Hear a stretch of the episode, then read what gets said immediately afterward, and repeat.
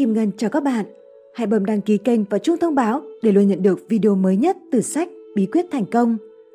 Hôm nay, Kim Ngân xin được giới thiệu đến bạn cuốn sách Thay đổi để thành công, đánh thức sức mạnh tiềm thức trong con người của bạn. Tác giả Maxwell Mart, nhà xuất bản Hồng Đức năm 2020. Sách có 495 trang. Bạn có thể mua cuốn sách này với giá ưu đãi, ủng hộ cho kênh và tác giả tại địa chỉ sách tóm tắt.vn. Link đã có ở phần mô tả phía dưới video này. Thành công trong cuộc sống là điều mà ai cũng muốn hướng tới. Một tư duy và thái độ tiêu cực sẽ để thành công ra xa khỏi tầm tay của bạn. Và ngược lại, thói quen, niềm đam mê, sự linh hoạt và thái độ ứng xử của mỗi người sẽ quyết định độ thành công của mỗi người. Dưới đây là những ý tưởng chính trong cuốn sách Thay đổi để thành công, đánh thức sức mạnh tiềm thức trong con người của bạn, giúp các bạn có những ý tưởng mới để thay đổi tư duy, trở nên thành công và hạnh phúc hơn. Chương 1. Tự nhận thức về bản thân, chìa khóa để có một cuộc sống tốt đẹp hơn. Trong quá trình làm việc, các nhà tâm lý học lâm sàng, tâm thần học thực nghiệm và các bác sĩ phẫu thuật thẩm mỹ đã tìm ra những phát hiện làm tiền đề cho các lý thuyết và khái niệm mới liên quan đến cái tôi. Viết trên tạp chí Cosmopolitan số ra tháng 1 năm 1959, James đã tóm lược kết quả thu được từ các nhà tâm lý học và bác sĩ y khoa như sau. Thấu hiểu về tâm lý của bản thân là ranh giới giữa thành công và thất bại, tình yêu và thù hận, cay đắng và hạnh phúc. Nhận thức đúng về bản thân có thể cứu vãn một cuộc hôn nhân đang trên đà đổ vỡ, tái tạo lại một sự nghiệp đang trì trệ, cải biến những con người đang là nạn nhân của tính cách và thói quen xấu. Nói cách khác, những ai tìm thấy con người thật của mình có thể tận hưởng sự tự do trong suy nghĩ và hành động. Số còn lại phải chịu trói buộc, bị chi phối bởi những người khác, những ràng buộc khác trong xã hội. Chìa khóa để có một cuộc sống tốt đẹp hơn. Khám phá quan trọng nhất trong lĩnh vực tâm lý học của thế kỷ này là sự tự nhận thức về bản thân. Dù có nhận ra hay không, thì mỗi người chúng ta đều tự vẽ ra trong tâm tưởng một chân dung về chính mình. Bức chân dung này có thể khá mơ hồ và không rõ ràng đối với nhận thức chủ quan của con người. Thực tế, có lẽ là nó không hề được nhận thức một cách ý thức, nhưng nó luôn tồn tại trong tâm thức một cách chi tiết và cặn kẽ. Sự nhận thức về bản thân chính là quan niệm của riêng chúng ta về tôi là người như thế nào. Quan niệm này được xây dựng từ niềm tin của chính chúng ta về bản thân. Hầu hết những niềm tin về bản thân đã vô thức được hình thành từ những trải nghiệm trong quá khứ, những thành công và thất bại, những đáng cay hay chiến thắng, hay cách người khác đối xử với chúng ta, đặc biệt là trong thời thơ ấu. Từ tất cả những điều này, chúng ta dựng nên một cái tôi hoặc một hình ảnh của bản thân trong tâm tưởng. Một khi quan niệm hay niềm tin về bản thân đã trở thành một bản tự khác, nó sẽ trở thành sự thật theo như cá nhân chúng ta quan tâm. Chúng ta thậm chí còn không nghi ngờ về tính đúng đắn của nó mà cứ hành động như thể nó là sự thật. Sự tự nhận thức về bản thân là chiếc chìa khóa vàng để sống một cuộc đời tươi đẹp hơn vì hai phát hiện quan trọng. Thứ nhất, tất cả hành động, cảm xúc, hành vi của bạn, thậm chí cả tiềm năng của bạn luôn luôn tương thích với sự nhận thức về bản thân. Bạn tự nhận mình là người như thế nào thì bạn sẽ hành động như thế, bạn là loại người như thế ấy. Người tự nhận mình là kẻ thất bại thì sẽ tìm cách nào đó để thất bại, dù anh ta có ý định tốt, dù anh ta có ý chí, kể cả khi có cơ hội mười mươi được trao đến tận tay thì anh ta vẫn không thể thành công. Người tự cho mình là nạn nhân của sự bất công, người mà cho rằng số mình là phải chịu đựng sẽ luôn thấy mình ở trong những tình huống thiệt thòi. Sự tự nhận thức về bản thân là tiền đề, cơ sở hoặc là nền tảng để xây dựng toàn bộ tính cách, hành vi và thậm chí là hoàn cảnh sống của con người. Thứ hai, sự tự nhận thức về bản thân có thể được thay đổi. Vô số những trường hợp cho thấy rằng không bao giờ là quá sớm hay quá muộn để thay đổi sự nhận thức về bản thân và bắt đầu một cuộc sống mới. Một trong những lý do dường như rất khó để một người thay đổi thói quen, tính cách hay lối sống của anh ta là vì gần như tất cả những nỗ lực để thay đổi đều hướng đến những hành động ngoại vi hơn là tập trung vào vấn đề cốt lõi. Duyên cớ gì mà một bác sĩ phẫu thuật thẩm mỹ lại quan tâm đến tâm lý học về sự nhận thức bản thân? Có thể thấy ngay rằng phẫu thuật thẩm mỹ và tâm lý học dường như có rất ít hoặc không hề liên quan đến nhau. Tuy nhiên, trong quá trình làm việc như một bác sĩ phẫu thuật thẩm mỹ, tôi đã phát hiện ra sự tồn tại của sự nhận thức về bản thân, từ đó dấy lên nhiều câu hỏi liên quan đến những kiến thức tâm lý cốt yếu khi mới bước chân vào nghề phẫu thuật thẩm mỹ nhiều năm trước đây, tôi đã thực sự kinh ngạc trước những thay đổi mạnh mẽ và đột ngột về tính cách thường xảy ra sau khi những khuyết điểm trên gương mặt được chỉnh sửa. Thay đổi diện mạo bên ngoài trong rất nhiều trường hợp dường như đã tạo ra một con người hoàn toàn mới. người nhút nhát, rụt rè trở nên kiên cường và can đảm. Một anh chàng ngốc nghếch ngờ nghịch biến thành một thanh niên thông minh sáng dạ. Một nhân viên kinh doanh đánh mất niềm tin ở bản thân đã trở thành hình mẫu của sự tự tin. Nhưng đối với những người dù đã thay đổi ngoại hình nhưng cuộc sống của họ vẫn không thay đổi thì sao? Rất nhiều người dù đã phẫu thuật thay đổi diện mạo nhưng vẫn chứng nào tật nấy. Cũng thật khó để lý giải vì sao lại có những bệnh nhân phản nàn rằng việc phẫu thuật thẩm mỹ hoàn toàn không tạo ra sự khác biệt nào về ngoại hình cho họ. Với những người như thế, ngoại hình có thay đổi ngoạn mục đến mức nào chăng nữa, họ vẫn một mực tin rằng chồng tôi chẳng khác gì so với trước đây, anh không làm gì cả. Tự cho rằng mình xấu xí, căn bệnh của số đông. Đối với những người xấu bẩm sinh hoặc bị biến dạng gương mặt sau tai nạn, phẫu thuật thẩm mỹ thực sự là một phép màu. Từ những trường hợp này có thể đưa ra giả thuyết rằng tất cả những khuyết tật tâm lý như rối loạn tâm thần, bất hạnh, thất bại, sợ hãi, lo lắng, thiếu tự tin đều có thể được giải quyết sau khi thực hiện phẫu thuật thẩm mỹ loại bỏ những khiếm khuyết ngoại hình. Nhưng liệu giả thuyết này có áp dụng cho những người có nhan sắc trung bình hay không? Có đúng là những người không xấu cũng không đẹp sẽ được giải phóng khỏi những khuyết tật tâm lý để trở nên vui vẻ, hạnh phúc, tự tin, không lo lắng, buồn phiền sau khi phẫu thuật thẩm mỹ không? Có lẽ chúng ta đều biết quá rõ là điều này không đúng. Căn bệnh tưởng mình xấu xí này không phải là hiếm. Những người này phản ứng như thế, họ phải chịu đựng một sự biến dạng thực sự. Họ cảm thấy xấu hổ. Từ xấu hổ sinh ra những nỗi sợ hãi, lo lắng. Khả năng sống thực sự hoàn toàn bị chặn đứng và bóp nghẹt bởi những rào cản tâm lý. Những vết sẹo đang hủy hoại cuộc sống của họ, dù nó nghiêng về mặt tinh thần và cảm xúc hơn là thể chất. Tự nhận thức về bản thân, chìa khóa của hạnh phúc đích thực – khám phá sự nhận thức bản thân, giải thích toàn bộ những khác biệt rõ ràng mà chúng ta vừa thảo luận. Đó là mẫu số chung, là nhân tố quyết định thành công hay thất bại trong cuộc sống. Bí quyết là để thực sự sống, nghĩa là cảm thấy hài lòng với cuộc sống. Chúng ta phải tự nhận thức một cách đầy đủ và thực tế về bản thân. Bạn phải có sự tự tôn đủ lớn, bạn phải có một cái tôi mà bản thân hoàn toàn tin tưởng. Bạn phải có một cái tôi không cảm thấy xấu hổ về con người thật của mình và một cái tôi cảm thấy thoải mái khi bộc lộ cảm xúc suy nghĩ của bản thân thay vì che giấu hay giả vờ. Bạn phải có một cái tôi thích ứng với thực tế để bản thân làm việc hiệu quả trong thế giới thực. Bạn phải thấu hiểu chính mình, cả điểm mạnh và điểm yếu và thành thật với chính mình về cả hai. Sự tự nhận thức về bản thân phải phản ánh đúng bản chất của bạn, không hơn cũng không kém. Khi sự nhận thức bản thân nguyên vẹn và an toàn, chúng ta cảm thấy vui vẻ. Khi hình ảnh bản thân bị đe dọa, chúng ta sẽ thấy lo lắng và bất an. Khi nói đầy đủ và đáng tự hào, chúng ta cảm thấy tự tin. Những hiểu biết khoa học mới về tiềm thức Điều khiển học đã cung cấp cho chúng ta những bằng chứng thuyết phục về cái gọi là tiềm thức.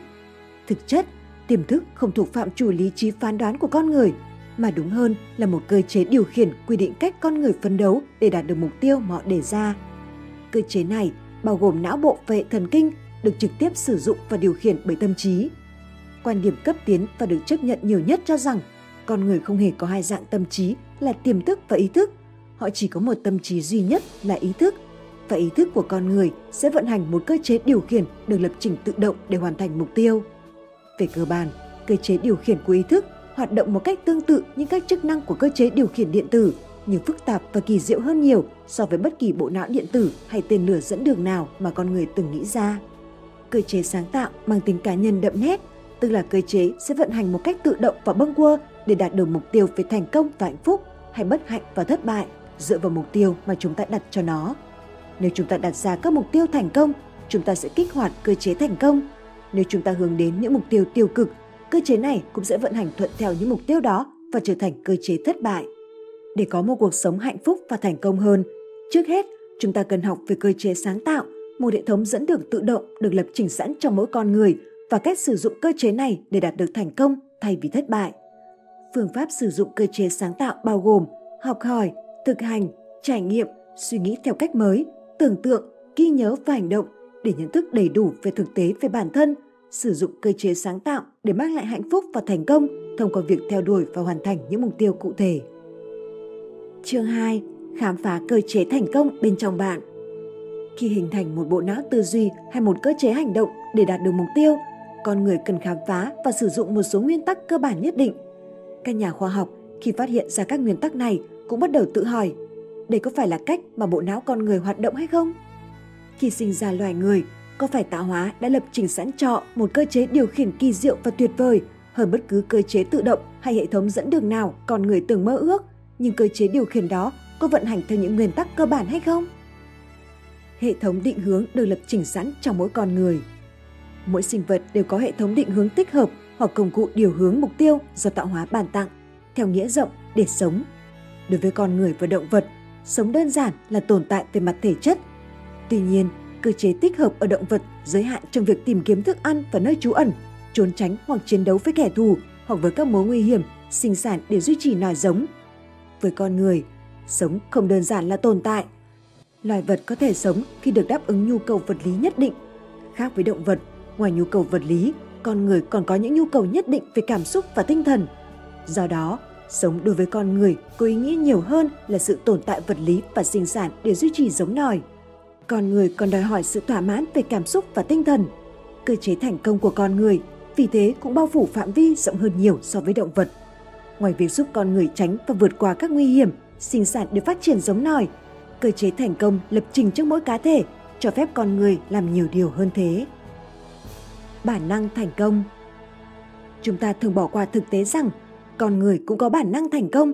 Không những thế, bản năng thành công trong con người còn kỳ diệu và phức tạp hơn nhiều so với bất kỳ loài động vật nào.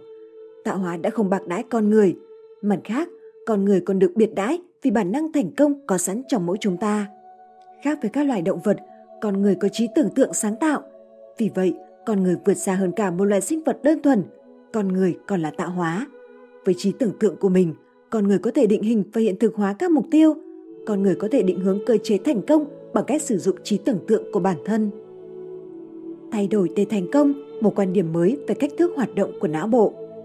Khi chúng ta nhận thức được rằng bộ não vệ hệ thần kinh của con người là một cơ chế điều khiển, vận hành theo những nguyên tắc của khoa học điều khiển, chúng ta sẽ có một cái nhìn sâu sắc và tiến bộ hơn về hành vi của con người và tại sao chúng ta lại thực hiện những hành vi như vậy. Tôi gọi quan niệm mới này là thay đổi để thành công. Thay đổi để thành công không coi con người là một cỗ máy, mà nói cho rằng trong mỗi con người đều có một cỗ máy có thể mang ra sử dụng. Chúng ta hãy xem xét một số điểm tương đồng giữa cơ chế điều khiển và bộ não con người. Hai loại cơ chế điều khiển Cơ chế điều khiển được chia thành hai loại. Thứ nhất, cơ chế điều khiển đã xác định mục tiêu và nhiệm vụ của chúng ta là hoàn thành mục tiêu đó. Thứ hai, cơ chế điều khiển chưa xác định rõ mục tiêu, nhiệm vụ là khám phá và định vị mục tiêu. Não bộ và hệ thần kinh vận hành theo cả hai loại cơ chế điều khiển nêu trên. Bộ não là một kho lưu trữ vô hạn những ý tưởng, tri thức và trí năng. Các nhà tư tưởng vĩ đại đều đồng tình rằng thông tin lưu trữ trong bộ não con người không chỉ giới hạn trong những ký ức, kinh nghiệm từ quá khứ hay những sự thật đã học được. Emerson, người đã so sánh tâm trí của mỗi cá nhân giống như những hòn đảo nhỏ trong đại dương tâm trí phổ quát của vạn vật, cho rằng có một tâm trí chung nhất liên kết với mỗi con người. Trên thực tế, việc tìm kiếm một ý tưởng mới hoặc câu trả lời cho một vấn đề rất giống với việc lục lại trí nhớ để tìm lại một cái tên mà bạn đã quên. Chúng ta biết chắc rằng cái tên vẫn ở đâu đó trong trí nhớ, nếu nó không ở đó, chắc hẳn chúng ta đã không tìm kiếm làm gì. Chúng ta thực hiện quét toàn não bộ qua các ký ức được lưu trữ cho đến khi cái tên đó được nhận ra hoặc được phát hiện. Câu trả lời chúng ta tìm kiếm luôn tồn tại. Theo cách tương tự, khi chúng ta bắt đầu tìm kiếm một ý tưởng mới hoặc câu trả lời cho một vấn đề, chúng ta phải cho rằng câu trả lời có tồn tại ở đâu đó và việc của chúng ta là tìm ra nó. Napoleon Hill viết trong cuốn sách Gieo suy nghĩ gặt thành công. Khi một người tiếp cận vấn đề với tâm thế rằng sẽ có một câu trả lời cho vấn đề này thì toàn bộ thái độ của anh ta sẽ thay đổi. Như thế, anh ta đã đi được một nửa chặng đường tìm ra câu trả lời. Khi chúng ta bắt đầu một công việc sáng tạo, dù là trong lĩnh vực kinh doanh, sáng tạo nhạc, cải thiện mối quan hệ với người khác hay bất cứ điều gì, chúng ta đều bắt đầu với một mục tiêu và kết thúc là hoàn thành mục tiêu đó. Mặc dù khởi đầu có vẻ mơ hồ, nhưng bạn sẽ nhận ra một khi đã đạt được mục tiêu. Nếu muốn kinh doanh, chúng ta sẽ khởi đầu với một khao khát mãnh liệt và bắt đầu suy nghĩ về các khía cạnh kinh doanh. Cơ chế sáng tạo trong chúng ta bắt đầu làm việc. Cơ chế sẽ quét qua các thông tin đã được lưu trữ để mò mẫm tìm ra câu trả lời. Nhiều khi, giải pháp đến với chúng ta trong những khoảnh khắc ta không ngờ tới, trong lúc chúng ta đang nghĩ về một thứ khác. Thậm chí trong giấc mơ, khi ý thức của chúng ta còn đang say ngủ, thì bất chợt có một cái gì đó gõ cửa và bạn ngay lập tức nhận ra đây là câu trả lời mình đang tìm kiếm. Chương 3. Trí tưởng tượng, bí quyết của cơ chế thành công. Trí tưởng tượng đóng một vai trò rất quan trọng trong cuộc sống. Tuy nhiên, hầu hết chúng ta chưa nhận thức đầy đủ về tầm quan trọng của nó. Trí tưởng tượng không phải thứ dành riêng cho các nhà thơ, nhà triết học hay các nhà phát minh. Nó có trong mỗi hoạt động của chúng ta. Bởi vì trí tưởng tượng sẽ đặt ra các mục tiêu để kích hoạt cơ chế điều khiển tự động vận hành. Chúng ta hành động hay không hành động không phải bởi ý chí như người ta vẫn thường hay nghĩ, mà chúng ta hành động bởi vì chúng ta đã tưởng tượng ra mục tiêu mình cần làm. Con người luôn luôn hành động, cảm nhận và thực hiện theo những gì mà chúng ta tưởng tượng là đúng với bản thân và môi trường sống của mình. Đây là định luật cơ bản của tâm trí, đó là cách mà tâm trí mỗi người hoạt động. Khi chúng ta quan sát tâm trí của một người đang trong trạng thái thôi miên dưới dạng đổ họa chi tiết, chúng ta có xu hướng nghĩ rằng hẳn phải có một điều gì huyền bí hay siêu thường đang xảy ra trong tâm trí con người. Trên thực tế, những gì chúng ta đang chứng kiến là các quá trình hoạt động bình thường của não người và hệ thần kinh. Hệ thần kinh của con người không phân biệt được sự khác nhau giữa những trải nghiệm tưởng tượng và trải nghiệm thực. Dù trong trường hợp nào, thì hệ thần kinh cũng sẽ tự động phản ứng lại với thông tin được chuyển tới vùng thùy trước chán. Hệ thần kinh sẽ đưa ra những phản ứng tương thích với những điều chúng ta nghĩ hoặc tưởng tượng là đúng. Bí mật của sức mạnh thôi miên Những đối tượng khi ở trong trạng thái thôi miên có thể làm được những điều đáng ngạc nhiên chỉ khi những đối tượng này hoàn toàn tin và coi lời nói của người thôi miên là sự thật. Khi người thôi miên đã khiến cho những đối tượng bị thôi miên tin vào lời nói của mình, thì những đối tượng này sẽ có những cư xử khác nhau tùy thuộc vào suy nghĩ và niềm tin của từng đối tượng.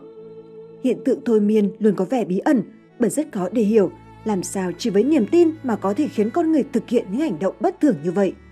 Chúng ta luôn thấy dường như phải có thêm một thứ gì đó, một sức mạnh hoặc một nguồn trí năng không đo đếm được tác động tới con người khi họ đang trong trạng thái thôi miên. Nhận thức quyết định hành động và hành vi.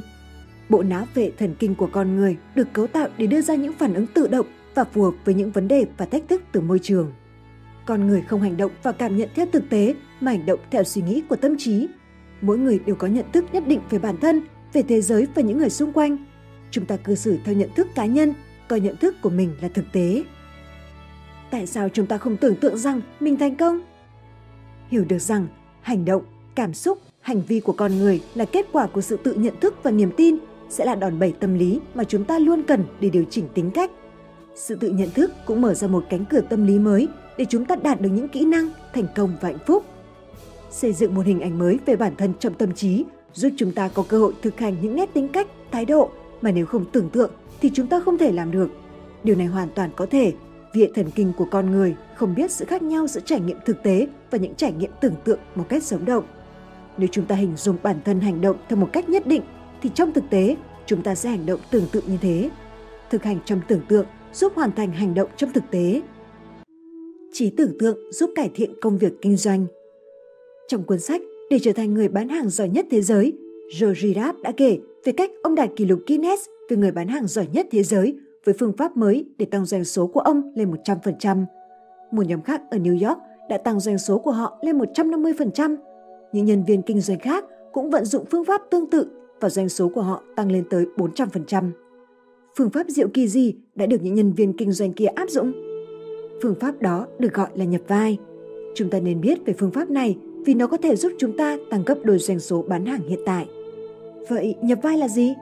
Nói một cách đơn giản, nhập vai là tưởng tượng ra chính mình trong những tình huống bán hàng khác nhau và tập giải quyết các tình huống đó trong tâm trí, cho đến khi chúng ta biết phải làm gì, nói gì khi tình huống tương tự xảy ra trong thực tế cuộc sống. Lý do vì sao phương pháp này lại mang hiệu quả trong việc bán hàng như vậy? Chỉ đơn giản vì bán hàng thực chất là một tình huống. Mỗi khi chúng ta nói chuyện với một khách hàng, họ có thể trò chuyện, chất vấn hoặc phản đối lại chúng ta. Nếu chúng ta luôn biết cách trả lời những câu hỏi hoặc xử lý những chất vấn, chúng ta sẽ bán được hàng. Trở thành phiên bản tốt đẹp nhất của chính mình. Cơ chế sáng tạo trong mỗi chúng ta có thể giúp mỗi người trở thành phiên bản tốt đẹp nhất của chính mình. Việc này là hoàn toàn có thể nếu chúng ta hình dung được mẫu người chúng ta muốn trở thành và nhìn thấy chính mình trong vai trò mới đó. Bất kể phương thức nào được sử dụng thì việc tạo ra hình mẫu mới trong tâm trí luôn là bước bắt buộc khi muốn thay đổi tính cách. Bằng một cách nào đó, trước khi một người có thể thay đổi, người đó phải thấy được chính anh ta trong hình mẫu mới. Nhận thức đúng về bản thân Mục đích của sự tự nhận thức về bản thân không phải là tạo ra một cái tôi hư cấu, toàn năng, kiêu ngạo, ích kỷ, chỉ nghĩ đến mình. Cái tôi như vậy là hoàn toàn không phù hợp không thực tế và chính là tự hạ thấp hình ảnh bản thân. Mục đích của sự tự nhận thức chính là tìm ra con người thật của mình và sử dụng sự nhận thức đó để thực hiện những điều phù hợp với con người. Tuy nhiên, các nhà tâm lý học đều hiểu là hầu hết chúng ta đang đánh giá thấp bản thân mình, tự lừa dối chính mình và tự hạ thấp giá trị của chính mình. Trên thực tế, không có thứ gọi là phức cảm tự tôn.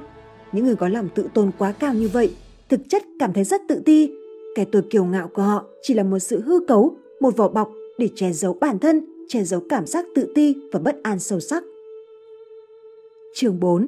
Tự giải mê khỏi những niềm tin sai lầm Tiến sĩ Alfred Adler, nhà trị liệu tâm lý và là người sáng lập trưởng phái tâm lý cá nhân, đã mô tả lại chính trường hợp của mình hồi còn nhỏ để minh họa cho sức mạnh ảnh hưởng mạnh mẽ của niềm tin đối với hành vi và khả năng của con người.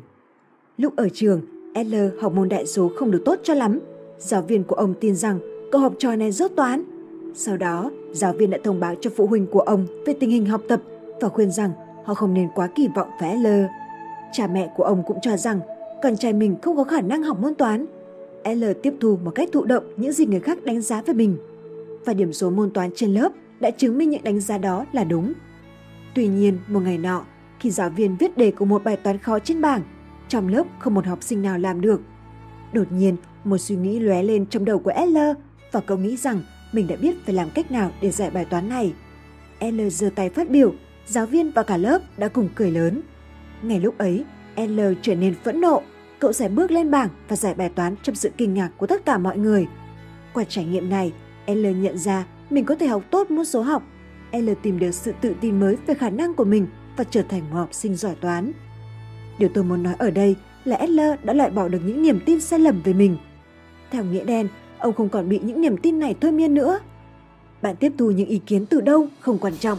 Bạn có thể chưa từng gặp một nhà thôi miên chuyên nghiệp hoặc chưa bao giờ bị thôi miên nhưng nếu bạn từng tiếp nhận những ý kiến từ chính mình, từ giáo viên, cha mẹ, bạn bè, quảng cáo hay từ bất kỳ nguồn nào khác, và hơn nữa, bạn tin chắc rằng ý kiến đó là sự thật, thì nó sẽ có sức mạnh tương đương như lời nói của nhà thôi miên đối với đối tượng bị thôi miên. Có phải mọi người đều bị thôi miên? Sẽ không quá lời khi nói rằng mỗi con người bị thôi miên ở một mức độ nào đó hoặc bởi tiếp nhận những quan niệm của người khác hoặc bởi những niềm tin sai lầm do chính mình tự lặp đi lặp lại và tự ngộ nhận những điều đó là đúng. Những niềm tin sai lầm có tác động tương tự lên hành vi của con người, giống như cách những suy nghĩ tiêu cực được cấy vào tâm trí của đối tượng bị thôi miên. Như tiến sĩ Barber đã nói, mọi người thường nghĩ là những nhà thôi miên hẳn phải có sức mạnh siêu nhiên nào đó, chứ ít để ý đến những điều kỳ diệu thực sự xảy ra trong khi thôi miên.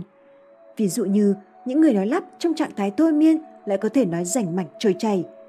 Những người rụt rè khi trong trạng thái thôi miên lại trở thành người hướng ngoại đĩnh đạc và phát biểu trước đám đông một cách đầy hứng khởi. Một người không giỏi làm tính cộng lại có thể tính nhầm phép nhân số có ba chữ số. Tất cả những điều trên xảy ra chỉ vì nhà thôi miên nói với đối tượng của mình rằng họ có thể làm được và sau đó hướng dẫn cách thực hiện những điều này. Đối với những người quan sát quá trình thôi miên, lời của nhà thôi miên dường như có một sức mạnh kỳ diệu.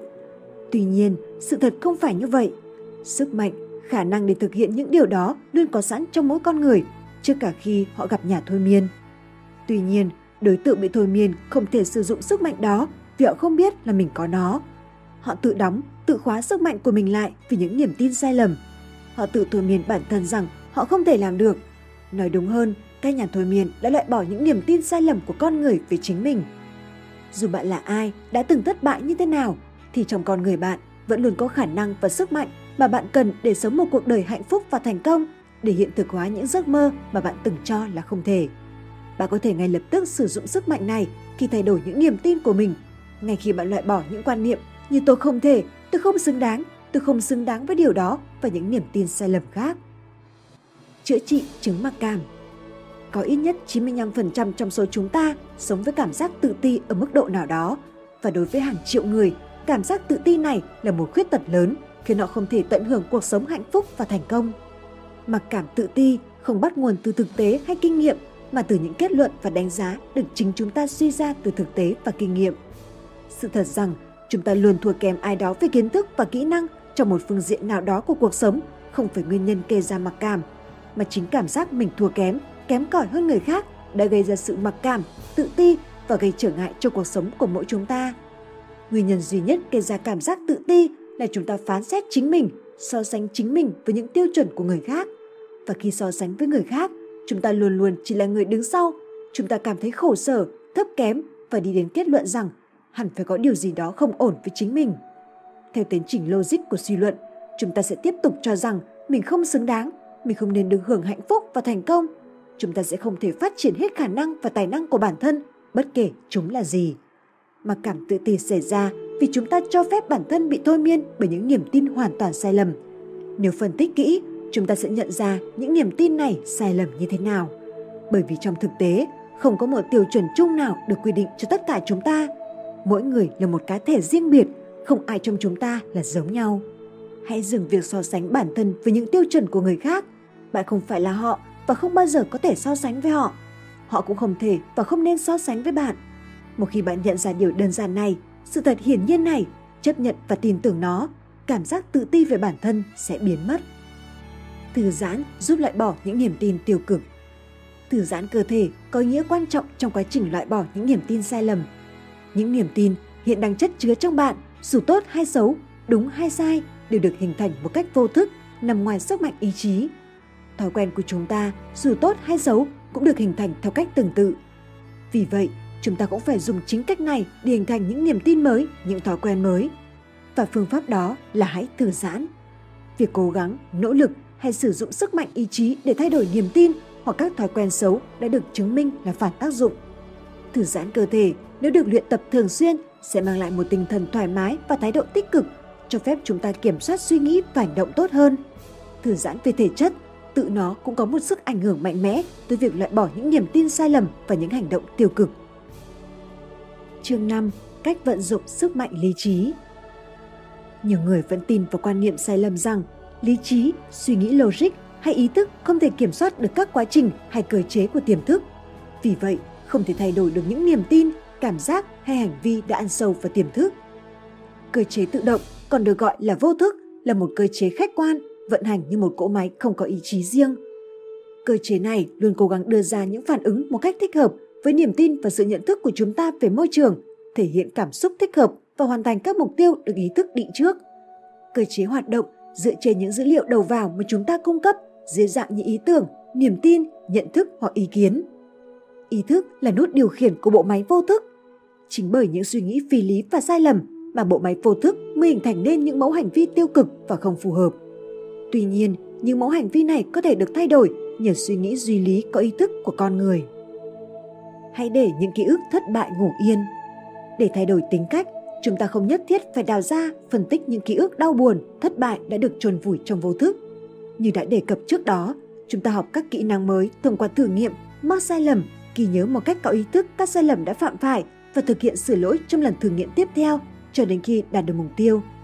Sau đó, những nỗ lực thành công sẽ được ghi nhớ để áp dụng cho các lần thử nghiệm trong tương lai. Phương pháp này được áp dụng trong mọi loại hình học tập của con người. Theo bản chất vốn có, mọi cơ chế điều khiển đều bao gồm ký ức của những sai lầm trong quá khứ, những thất bại và những trải nghiệm đau đớn. Những trải nghiệm tiêu cực này cũng góp phần vào quá trình học tập. Chúng được sử dụng như những dữ liệu phản hồi tiêu cực và được nhìn nhận như sự lệch hướng khỏi mục tiêu tích cực mà chúng ta mong muốn đạt tới. Tuy nhiên, ngay khi những sai lầm được nhận ra và sửa chữa, điều không kém phần quan trọng là phải dùng lý trí để quên đi những sai lầm đó, chỉ ghi nhớ và tích lũy những nỗ lực được thực hiện thành công. Những ký ức về thất bại trong quá khứ sẽ không gây ra cản trở nào nếu lý trí và sự tập trung của chúng ta được dồn vào những mục tiêu tích cực. Vì vậy, tốt nhất là nên để những ký ức thất bại ngủ yên. Những sai lầm, lỗi lầm, thất bại, thậm chí đôi khi cả lời mỉa mai là những bước đi cần thiết mà chúng ta buộc phải trải qua trong quá trình học tập. Tuy nhiên, chúng đơn giản chỉ là những phương tiện để đi đến kết quả. Một khi hoàn thành nhiệm vụ, cũng là lúc chúng ta nên quên đi những trải nghiệm tiêu cực đó. Nếu chúng ta cứ bận tâm về những sai lầm, cảm thấy tội lỗi và trách móc bản thân vì đã mắc những sai lầm đó, thì vô tình sai lầm sẽ biến thành mục tiêu được lý trí lưu lại trong trí nhớ và trí tưởng tượng của chúng ta. Bất hạnh nhất của con người là sống bám lấy quá khứ, hết lần này đến lần khác, trách móc và lên án bản thân về những sai lầm, tội lỗi trong quá khứ. Quên đi những thất bại trong quá khứ và tiến về phía trước. Lại một lần nữa, thôi miên cho chúng ta thấy những bằng chứng thuyết phục về vấn đề này. Một người nhút nhát, rụt rè khi trong trạng thái thôi miên được hướng dẫn để tin tưởng hay nghĩ rằng mình là một người bạo dạn, tự tin, hành vi của anh ta ngay lập tức thay đổi. Anh hành động như những gì mình tin tưởng, anh toàn tâm chú ý đến việc hoàn thành những mục tiêu tích cực, không suy nghĩ hay cân nhắc gì đến những thất bại trong quá khứ. Phương pháp của Bertrand Russell trong cuốn sách chinh phục hạnh phúc của mình. Russell mô tả phương pháp để thay đổi các phản ứng tự động được tạo nên bởi những niềm tin sai lầm. Chúng ta có thể vượt qua những ám thị vô thức được tiếp nhận từ khi còn nhỏ, thậm chí thay đổi cả tiềm thức bằng cách áp dụng phương pháp đúng. Bất cứ khi nào bạn bắt đầu cảm thấy hối hận về một hành động, nhưng theo lý trí, hành động đó không xấu, hãy phân tích nguyên nhân tại sao bạn lại hối hận và tìm ra lý do vì sao những nguyên nhân này là vô lý. Hãy làm cho những niềm tin lý trí trở nên thật sống động và mạnh mẽ, đến mức chúng tạo giữa ấn tượng lấn át những ấn tượng khác được chúng ta tiếp nhận từ khi còn nhỏ. Không được nhập nhằng giữa những điều hợp lý và những điều phi lý. Cần xem xét kỹ những điều phi lý và nhất quyết không được chấp nhận chúng, không được để chúng chi phối. Khi những điều phi lý khiến chúng ta có những cảm giác hay suy nghĩ dại dột, hãy nhổ tận gốc những điều vô lý đó, xem xét và loại bỏ chúng. Không cho phép bản thân sống nửa vời, bị xoay vần giữa lý trí và những điều ấu trĩ. Lý trí không thay đổi được niềm tin, niềm tin được thay thế bằng những niềm tin khác. Kiểm tra và đánh giá lại những niềm tin của bạn. Một trong những lý do khiến sức mạnh lý trí không được đánh giá đúng mức là vì nó hiếm khi được sử dụng. Cần phải nhớ rằng hành động và cảm xúc đều được khởi nguồn từ niềm tin. Tìm ra gốc rễ những niềm tin gây ra những cảm giác và hành vi tiêu cực bằng cách tự đặt ra câu hỏi tại sao. Còn những việc bạn muốn làm, muốn thể hiện bản thân nhưng lại cảm thấy rằng tôi không thể. Khi ấy hãy tự hỏi những câu hỏi tại sao. Tại sao tôi lại có niềm tin rằng mình không thể? Niềm tin này dựa trên cơ sở thực tế hay dựa trên một giả định hoặc một kết luận sai lầm? Sau đó hãy trả lời các câu hỏi sau. Thứ nhất, có bất kỳ lý do hợp lý nào giải thích cho niềm tin như vậy không? Thứ hai, tôi có nhầm lẫn gì khi tin như vậy không? Thứ ba, nếu có một người khác cũng ở trong hoàn cảnh giống tôi, liệu tôi có khuyên họ hành động tương tự như những gì tôi đã làm? Thứ tư, nếu không có lý do chính đáng nào chứng minh niềm tin trên, tại sao tôi lại phải tiếp tục hành động và suy nghĩ như thể niềm tin này là đúng? Đừng chỉ lướt qua những câu hỏi này, hãy bắt tay lên tràn suy nghĩ, nghĩ thật kỹ lý trí làm được gì và không thể làm gì. Hãy nhớ rằng cơ chế tự động trong bạn có thể vận hành như một cơ chế thất bại hoặc cơ chế thành công, hoàn toàn phụ thuộc vào những dữ liệu bạn cung cấp và mục tiêu bạn đặt ra cho nó. Cơ chế này đơn thuần là hướng đến thực hiện mục tiêu, còn mục tiêu là gì thì phụ thuộc vào bạn. Lý trí cần phải xác minh, phân tích những thông tin đầu vào, chấp nhận những thông tin đúng và loại bỏ những thông tin không đúng sự thật. Suy nghĩ lý trí cũng có nhiệm vụ quyết định ý muốn của con người – lựa chọn mục tiêu bạn muốn đạt tới và tập trung vào những mục tiêu đó rồi lờ đi những gì không phải là mục tiêu của bạn. Chương 6. Thư giãn và để cơ chế thành công làm việc cho bạn. Chúng ta có thể giải thoát mình khỏi lo âu, phiền muộn nếu nhận thức được sự thật rằng tạo hóa đã ban cho con người một món quà để sống hạnh phúc và thành công trong thời hiện đại cũng như trong bất kỳ thời điểm nào. Đó chính là cơ chế sáng tạo được cài đặt sẵn trong mỗi chúng ta. Vấn đề là chúng ta phớt lờ cơ chế này và cố gắng giải quyết mọi thứ bằng lý trí, bằng não trước. Đừng quá lý trí. Thật không may, để chính xác là cách con người hiện đại đang cố gắng dùng lý trí để giải quyết mọi vấn đề. Nếu chúng ta muốn có nhiều suy nghĩ, ý tưởng phong phú, đa dạng và hiệu quả, chúng ta phải hình thành thói quen giải thoát ý nghĩ khỏi sự kìm kẹp của những chỉ trích, những ám ảnh về kết quả có thể xảy ra. Thói quen này cũng như thói quen khác hoàn toàn có thể học được. Sự thận trọng, trách nhiệm, vị kỷ, tham vọng lo âu, tất cả là một phần tất yếu trong cuộc sống. Nhưng hãy cố gắng đặt ra những giới hạn cho chúng, càng rạch ròi càng tốt, để những yếu tố này không tác động đến quá trình đưa ra các giải pháp, quyết định của bạn. Một khi đã đưa ra quyết định và quyết tâm thực hiện nó, hãy loại bỏ hoàn toàn những trách nhiệm hay lo lắng về kết quả. Nói tóm lại, hãy giải phóng trí năng và não bộ để chúng hoạt động một cách tự do. Như vậy, năng suất và hiệu quả công việc sẽ tăng lên gấp đôi. Bí mật của tư duy và hành động sáng tạo bằng chứng chứng minh sự thất bại khi sử dụng sức mạnh lý trí để hoàn thành công việc được nhìn thấy rõ ràng khi phân tích các trải nghiệm của những nhà văn, nhà sáng chế và những con người làm công việc sáng tạo khác. Họ cho biết những ý tưởng sáng tạo không bao giờ là kết quả của quá trình suy luận duy lý mà chúng đến một cách tự nhiên, bất chợt như một tia sáng lóe dạng trong đêm tối. Họ chỉ nảy ra các ý tưởng sáng tạo này khi vấn đề đã được loại bỏ khỏi tâm trí, khi họ đang tập trung suy nghĩ đến một cái gì khác thì bất chợt nảy sinh ý tưởng và để có được một nguồn cảm hứng hay một cú hích trong khi tìm ra giải pháp. Trước tiên, chúng ta phải quan tâm một cách đặc biệt đến việc giải quyết vấn đề. Phải suy nghĩ, thu thập mọi thông tin, cân nhắc mọi phương án có thể thực hiện. Và quan trọng hơn hết, phải có khao khát giải quyết vấn đề mãnh liệt. Sau khi đã xác định được vấn đề, tưởng tượng ra kết quả mong muốn, thu thập mọi thông tin cần thiết, thì việc cố gắng, nỗ lực như thế nào đi chăng nữa cũng không thể giúp thực hiện mục tiêu. Băn khoăn lo lắng giờ đây không những không giúp được gì mà còn cản trở việc tìm ra giải pháp cho vấn đề. Bạn là một người sáng tạo. Chúng ta thường nhầm lẫn rằng sáng tạo là dành riêng cho những người nghệ sĩ, nhà văn, nhà phát minh. Nhưng sự thật là tất cả chúng ta đều là những người sáng tạo, từ người nội trợ, giáo viên, học sinh, nhân viên hay doanh nhân. Tất cả chúng ta đều có trong mình cơ chế thành công và cơ chế này sẽ hoạt động để giúp ta giải quyết các vấn đề cá nhân, vận hành một doanh nghiệp, buôn bán hàng hóa cũng giống như cách nhà văn sáng tạo ra một cuốn truyện ngắn hay các nhà phát minh tạo ra sáng chế mới. Bí mật của kỹ năng và hành vi theo thói quen Cơ chế thành công thực hiện những hành động sáng tạo theo cách tương tự nó tạo ra các ý tưởng sáng tạo. Kỹ năng trong bất kỳ lĩnh vực nào, từ thể thao, chơi đàn, giao tiếp, bán hàng đều bao gồm không chỉ suy nghĩ duy lý giúp thực hiện các hành động mà còn có cả thư giãn và để công việc tự động hoàn thành. Hành động sáng tạo mang tính tự nhiên, tự phát, trái ngược với hành động có ý thức và hành động học tập. Mọi hành động được thực hiện như một thói quen vô thức trở thành hành động sáng tạo và hành động sáng tạo chính là một phần trong cơ chế thành công. Đừng bóp nghẹt cơ chế sáng tạo của bạn. Nỗ lực lý trí, kìm hãm và bóp nghẹt cơ chế sáng tạo. Lý do một số người quá ngượng ngùng và lúng túng trong các tình huống giao tiếp. Đơn giản là vì họ quá quan tâm, quá lo lắng về việc mình phải hành động như thế nào cho đúng. Từng lời nói phải được tính toán. Chúng ta thường gọi những người này là hãm. Hay đúng hơn, từ hãm là để chỉ cách họ tự kìm hãm cơ chế sáng tạo của mình.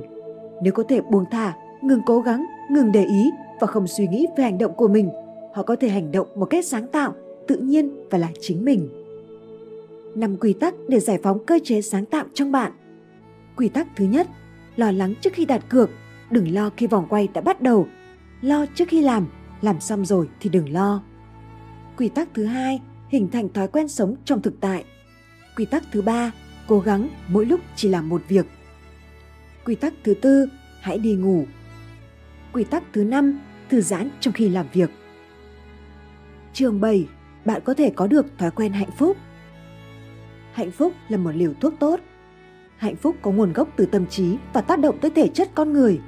Khi chúng ta hạnh phúc, chúng ta suy nghĩ tích cực hơn, làm việc hiệu quả hơn, cảm thấy vui vẻ hơn và sống khỏe hơn. Các cơ quan thụ cảm cũng làm việc nhẹ bén hơn. Y học tâm lý đã chứng minh rằng dạ dày, gan, tim và tất cả các cơ quan nội tạng của chúng ta hoạt động tốt hơn khi chúng ta hạnh phúc. Những quan niệm sai lầm phổ biến về hạnh phúc. Hạnh phúc không phải là điều chúng ta phải tìm kiếm hoặc phải xứng đáng thì mới được nhận. Hạnh phúc không phải là một phạm chủ đạo đức. Hạnh phúc giống như sự tuần hoàn của máu trong cơ thể con người vậy. Cả hai đều cần thiết cho sức khỏe và sự sống của con người. Hạnh phúc đơn giản là một trạng thái tâm lý diễn ra khi con người cảm nhận và trải nghiệm một quãng thời gian tươi đẹp. Nếu đợi cho đến khi xứng đáng thì mới nghĩ về những điều tươi đẹp, có thể bạn sẽ chẳng bao giờ hạnh phúc vì bạn luôn có những suy nghĩ tiêu cực rằng mình thiếu tư cách, không xứng đáng hạnh phúc. Theo đuổi hạnh phúc không phải là một hành động ích kỷ. Rất nhiều người cảm thấy việc theo đuổi hạnh phúc cho cá nhân mình là việc làm ích kỷ và sai trái. Đúng là rộng lượng, hào hiệp khiến con người hạnh phúc vì không chỉ khiến tâm trí được mở rộng tới mọi người, không còn chăm chăm lo lắng cho lợi ích của bản thân, giải phóng tâm trí khỏi những suy nghĩ tiêu cực như những lỗi lầm, bất an, sự tự phán xét, tự hào về lòng tốt của bản thân mà còn giúp chúng ta thể hiện chính mình và thỏa mãn mong muốn được giúp đỡ người khác. Một trong những suy nghĩ làm con người hạnh phúc nhất là khi họ nhận thấy rằng mình là một người có ích, người khác đang trông chờ vào sự giúp đỡ của mình. Sự giúp đỡ của mình là rất quan trọng và khiến người khác hạnh phúc. Tuy nhiên, nếu chúng ta coi hạnh phúc là một phạm trù đạo đức, hạnh phúc trở thành một phần thường nhận được khi thực hiện những hành động rộng lượng và hào hiệp, chúng ta rất có thể sẽ cảm thấy tội lỗi khi mong muốn có được hạnh phúc. Cần nhận thức đúng đắn rằng vì chúng ta đang sống cho chính bản thân mình và việc chúng ta thực hiện những hành động vô vị lợi để giúp đỡ người khác đều là nguồn gốc của hạnh phúc. Hạnh phúc đơn giản là được sống và giúp đời. Nó không phải là một phần thưởng hay một cái giá để chúng ta phải mua bán hay thực hiện một điều gì đó để đổi lại. Nếu quan niệm càng hành động vô vị kỷ thì càng được hạnh phúc, theo logic đó, con người càng không màng tới những quyền lợi của bản thân, sống càng khốn khổ bần hàn thì lại càng hạnh phúc.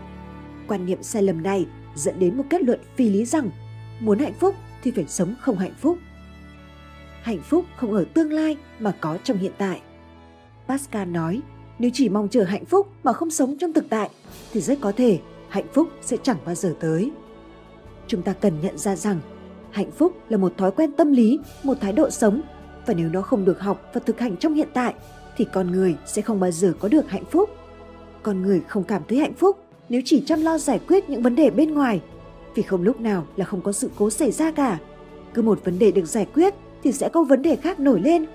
Cuộc sống là chuỗi những vấn đề. Hãy hạnh phúc vì đơn giản là bạn hạnh phúc, không phải bởi vì bạn làm được việc này, đạt được thành tựu kia thì mới là hạnh phúc. Quan điểm của chính bạn có thể khiến sự việc thêm bất hạnh. Ngay cả khi đối mặt với những tình huống xấu, những sự kiện bi thảm, chúng ta vẫn có thể cố gắng để cảm thấy vui hơn một chút, mặc dù không hoàn toàn cảm thấy vui vẻ. Chúng ta có thể làm việc đó bằng cách đừng nghiêm trọng hóa vấn đề, đừng cảm thấy bất hạnh, tự thương hại, oán giận hay những quan điểm tiêu cực khác. Thái độ quyết định hạnh phúc. Ở những phần trước, tôi đã chỉ ra rằng trong mỗi con người luôn có một cơ chế hướng tới mục tiêu. Cơ chế này vận hành một cách tự nhiên và bình thường nếu hướng tới những mục tiêu tích cực và phấn đấu hoàn thành những mục tiêu đó. Hạnh phúc là một biểu hiện khi cơ chế đang hoạt động bình thường và khi con người sống có mục tiêu đều hoàn thành, họ có xu hướng cảm thấy hạnh phúc, vui vẻ hơn bất kể hoàn cảnh nào. Phần lớn những gì mà chúng ta gọi là xấu xa có nguồn gốc từ cách chúng ta phản ứng với những tình huống trong cuộc sống. Tuy nhiên, những tiêu cực xấu xa đó có thể được chuyển đổi thành những điều tốt lành bằng cách đơn giản là thay đổi thái độ từ thù địch, sợ hãi thành dũng cảm, dám đối diện. Sự đau đớn, cắn rứt có thể chuyển đổi thành sự hứng thú, say mê. Bằng cách thay vì cố gắng lẩn tránh trong vô vọng, chúng ta hãy đối diện và gánh vác những khó khăn với lòng hứng khởi. Con người bị ràng buộc bởi danh dự, chúng ta rất coi trọng những lời nhận xét của người khác và nhiều lúc nhầm lẫn những phán xét với sự thật. Từ đó làm chúng ta sống không yên ổn và tìm cách để trốn tránh. Chúng ta phải học cách bác bỏ những phán xét tiêu cực dù cho chúng có quyền lực chi phối chúng ta đến thế nào đi chăng nữa. Chuyển sự chú ý theo hướng khác để không bận tâm tới những phán xét đó. Như vậy, những lời phán xét tiêu cực vẫn có thể còn đó, nhưng tính cách của chúng ta không bị ảnh hưởng theo chiều hướng xấu. Xấu xa hay tốt lành là do suy nghĩ của chính chúng ta. Nếu để cho những suy nghĩ tiêu cực điều khiển, thì chắc chắn bạn sẽ sống một cuộc đời bất hạnh. Nhưng nếu làm chủ được suy nghĩ và giữ chúng luôn tích cực, bạn sẽ luôn hạnh phúc. Chương 8. Tính cách thành công là gì và làm thế nào để có được tính cách thành công? Giống như các bác sĩ chẩn đoán bệnh từ những triệu chứng nhất định, thành công hay thất bại cũng có thể được chẩn đoán. Bởi vì một người không thể tự nhiên vớ được thành công, cũng không tự nhiên sớm phải thất bại. Người đó phải có những tính cách hoặc phẩm chất nhất định. Tôi nhận thấy rằng một trong những cách hiệu quả nhất để giúp đỡ người khác đạt được tính cách thành công là trước hết chỉ cho họ biết tính cách thành công là như thế nào. Hãy nhớ rằng cơ chế sáng tạo trong bạn là một cơ chế hướng tới mục tiêu và điều kiện tiền quyết là phải cung cấp cho cơ chế này một mục tiêu rõ ràng. Rất nhiều người muốn bản thân mình trở nên tốt đẹp hơn, mong muốn có được tính cách tốt hơn nhưng lại không có một mục tiêu rõ ràng, không có định hướng cụ thể rằng mình sẽ cải thiện bản thân ở những điểm nào hoặc không biết một tính cách tốt bao gồm những gì. Tính cách tốt là tính cách cho phép bạn ứng phó hiệu quả và phù hợp với môi trường và thực tế để đạt được sự hài lòng từ việc hoàn thành những mục tiêu có ý nghĩa quan trọng đối với bạn. Tính cách thành công Trong trường này, tôi sẽ mô tả cho bạn bức tranh về tính cách thành công một cách dễ nhớ. Tính cách thành công bao gồm 7 thành tố. Khi ghép 7 chữ cái đầu tiên của 7 thành tố, chúng ta được từ thành công. Thứ nhất, sống có định hướng. Làm thế nào để sống có định hướng? Tìm cho mình một mục tiêu đáng để thực hiện. Tốt hơn hết, hãy lên một kế hoạch cho bản thân. Quyết định mình muốn gì trong tình huống này. Luôn luôn đặt ra một điều gì đó để mong chờ, để làm việc và hy vọng. Luôn hướng về phía trước, đừng luyến tiếc những gì đã xảy ra. Hướng về phía trước, định hướng cho tương lai sẽ giúp cuộc sống của bạn tràn đầy sinh lực và trẻ trung. Nếu không phải là một con người sống vì mục tiêu, không có điều gì để hướng đến, chúng ta sẽ không thể sống vui và làm việc hiệu quả được. Thứ hai, vốn hiểu biết phong phú. Để có vốn hiểu biết thì phải giao tiếp hiệu quả. Giao tiếp là điều tối quan trọng đối với con người hay cho bất kỳ máy tính, hệ thống dẫn đường nào. Chúng ta không thể đưa ra những ứng xử phù hợp nếu thông tin đầu vào bị thiếu, lỗi hoặc bị hiểu lầm. Để giải quyết hiệu quả vấn đề nhiễu loạn thông tin, giao tiếp kém hiệu quả này, chúng ta phải có vốn hiểu biết về bản chất thực của sự việc. Thực tế cũng chứng minh hầu hết những mối quan hệ của con người thất bại là do những hiểu lầm. Làm sao để có vốn hiểu biết phong phú? Tìm kiếm và xác định những thông tin đúng về bản thân, về những vấn đề, tình huống đang gặp phải, dù thông tin đó là tích cực hay tiêu cực. Luôn tâm niệm một phương châm, ai đúng ai sai không quan trọng. Điều quan trọng là làm những việc đúng đắn. hệ thống dẫn được tự động sẽ điều chỉnh hướng đi dựa trên những thông tin phản hồi tiêu cực. Hệ thống sẽ nhận diện những lỗi sai để chỉnh sửa và tiếp tục chỉ dẫn bạn đi đúng hướng. Vì vậy, bạn phải chấp nhận những lỗi sai của mình, không kêu ca, phản nàn, hãy sửa chúng và tiếp tục tiến lên phía trước. Thứ ba, lòng can đảm. Có một mục tiêu và vốn hiểu biết sâu rộng thôi là chưa đủ. Bạn cần lòng can đảm để hành động, một khao khát và niềm tin cháy bỏng để chuyển hóa thành những việc làm thực tế. Tại sao không đặt cược với chính mình? Không có gì trong thế giới này là hoàn toàn chắc chắn hoặc được đảm bảo. Thường thì sự khác biệt giữa một người thành công và một người thất bại không phải là do người này có năng lực hay có ý tưởng tốt hơn người kia, mà do người thành công có lòng can đảm để đánh cược vào ý tưởng của họ để chấp nhận rủi ro và hành động. Làm sao để sống can đảm? Sẵn sàng mắc một vài sai lầm, sẵn sàng chịu đựng một chút đau đớn để có được điều bạn mong muốn. Đừng đánh giá thấp chính bản thân mình. Một lời khuyên khác cũng rất hữu ích là hãy luyện tập hành động táo bạo và can đảm mỗi ngày, bắt đầu từ những điều nhỏ nhất. Đừng đợi cho đến khi bạn có thể trở thành anh hùng trong một tình thế gay cấn thì mới can đảm hành động. Cuộc sống thường ngày cũng cần bạn can đảm đương đầu. Bằng cách luyện tập thực hiện những công việc thường ngày một cách dứt khoát, táo bạo, chúng ta sẽ xây dựng nên sức mạnh và năng lực để hành động can đảm trong những tình huống quan trọng. Thứ tư, lòng chắc ẩn. Người có tính cách thành công thường quan tâm và có lòng yêu mến con người. Họ để tâm tới những vấn đề và nhu cầu cũng như tôn trọng phẩm giá và nhân cách con người. Họ đối đãi với người khác một cách công bằng như con người với con người, không lợi dụng, không coi người khác như những quân cờ trong trò chơi cuộc đời. Họ nhận thức rõ ràng rằng mỗi người trong chúng ta đều là con của Chúa, mỗi người là một cá thể độc nhất, ai cũng có phẩm giá và ai cũng xứng đáng được tôn trọng. Làm sao để có lòng trắc ẩn? Chúng ta có thể sống nhân ái, tràn hòa và giàu lòng trắc ẩn nếu thực hiện ba điều sau. Thứ nhất, cố gắng nhìn nhận và đánh giá chân thực về con người và những sự thật về con người. Rằng mỗi chúng ta đều là con của Chúa, mỗi người là một thực thể duy nhất, một cá thể sáng tạo.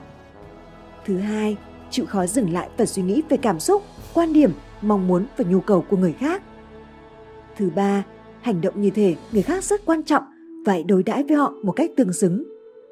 Thứ năm, lòng tự trọng. Làm sao để có lòng tự trọng? Ngừng cho mình là kẻ thất bại, người không có giá trị. Ngừng bi kịch hóa bản thân như một nạn nhân của sự bất công. Luyện tập những phương pháp được trình bày trong cuốn sách này để tự nhìn nhận, đánh giá bản thân một cách đúng đắn. Thứ sáu, tự tin. Tự tin được xây dựng trên những kinh nghiệm thành công. Khi bắt đầu làm bất cứ việc gì, chúng ta thường có rất ít tự tin bởi vì chúng ta chưa biết được mình có thể làm thành công việc này hay không. Bạn có công nhận thành công lại sinh ra thành công không? Ngay cả một sự thành công nhỏ cũng có thể là bước đệm cho những thành công lớn lao. Hãy hình thành thói quen tái hiện những thành công trong quá khứ và quên đi những trải nghiệm thất bại.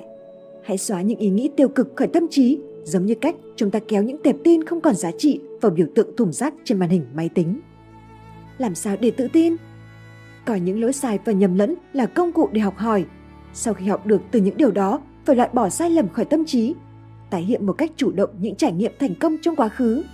Ai trong chúng ta ít nhất cũng đã từng thành công đôi lần.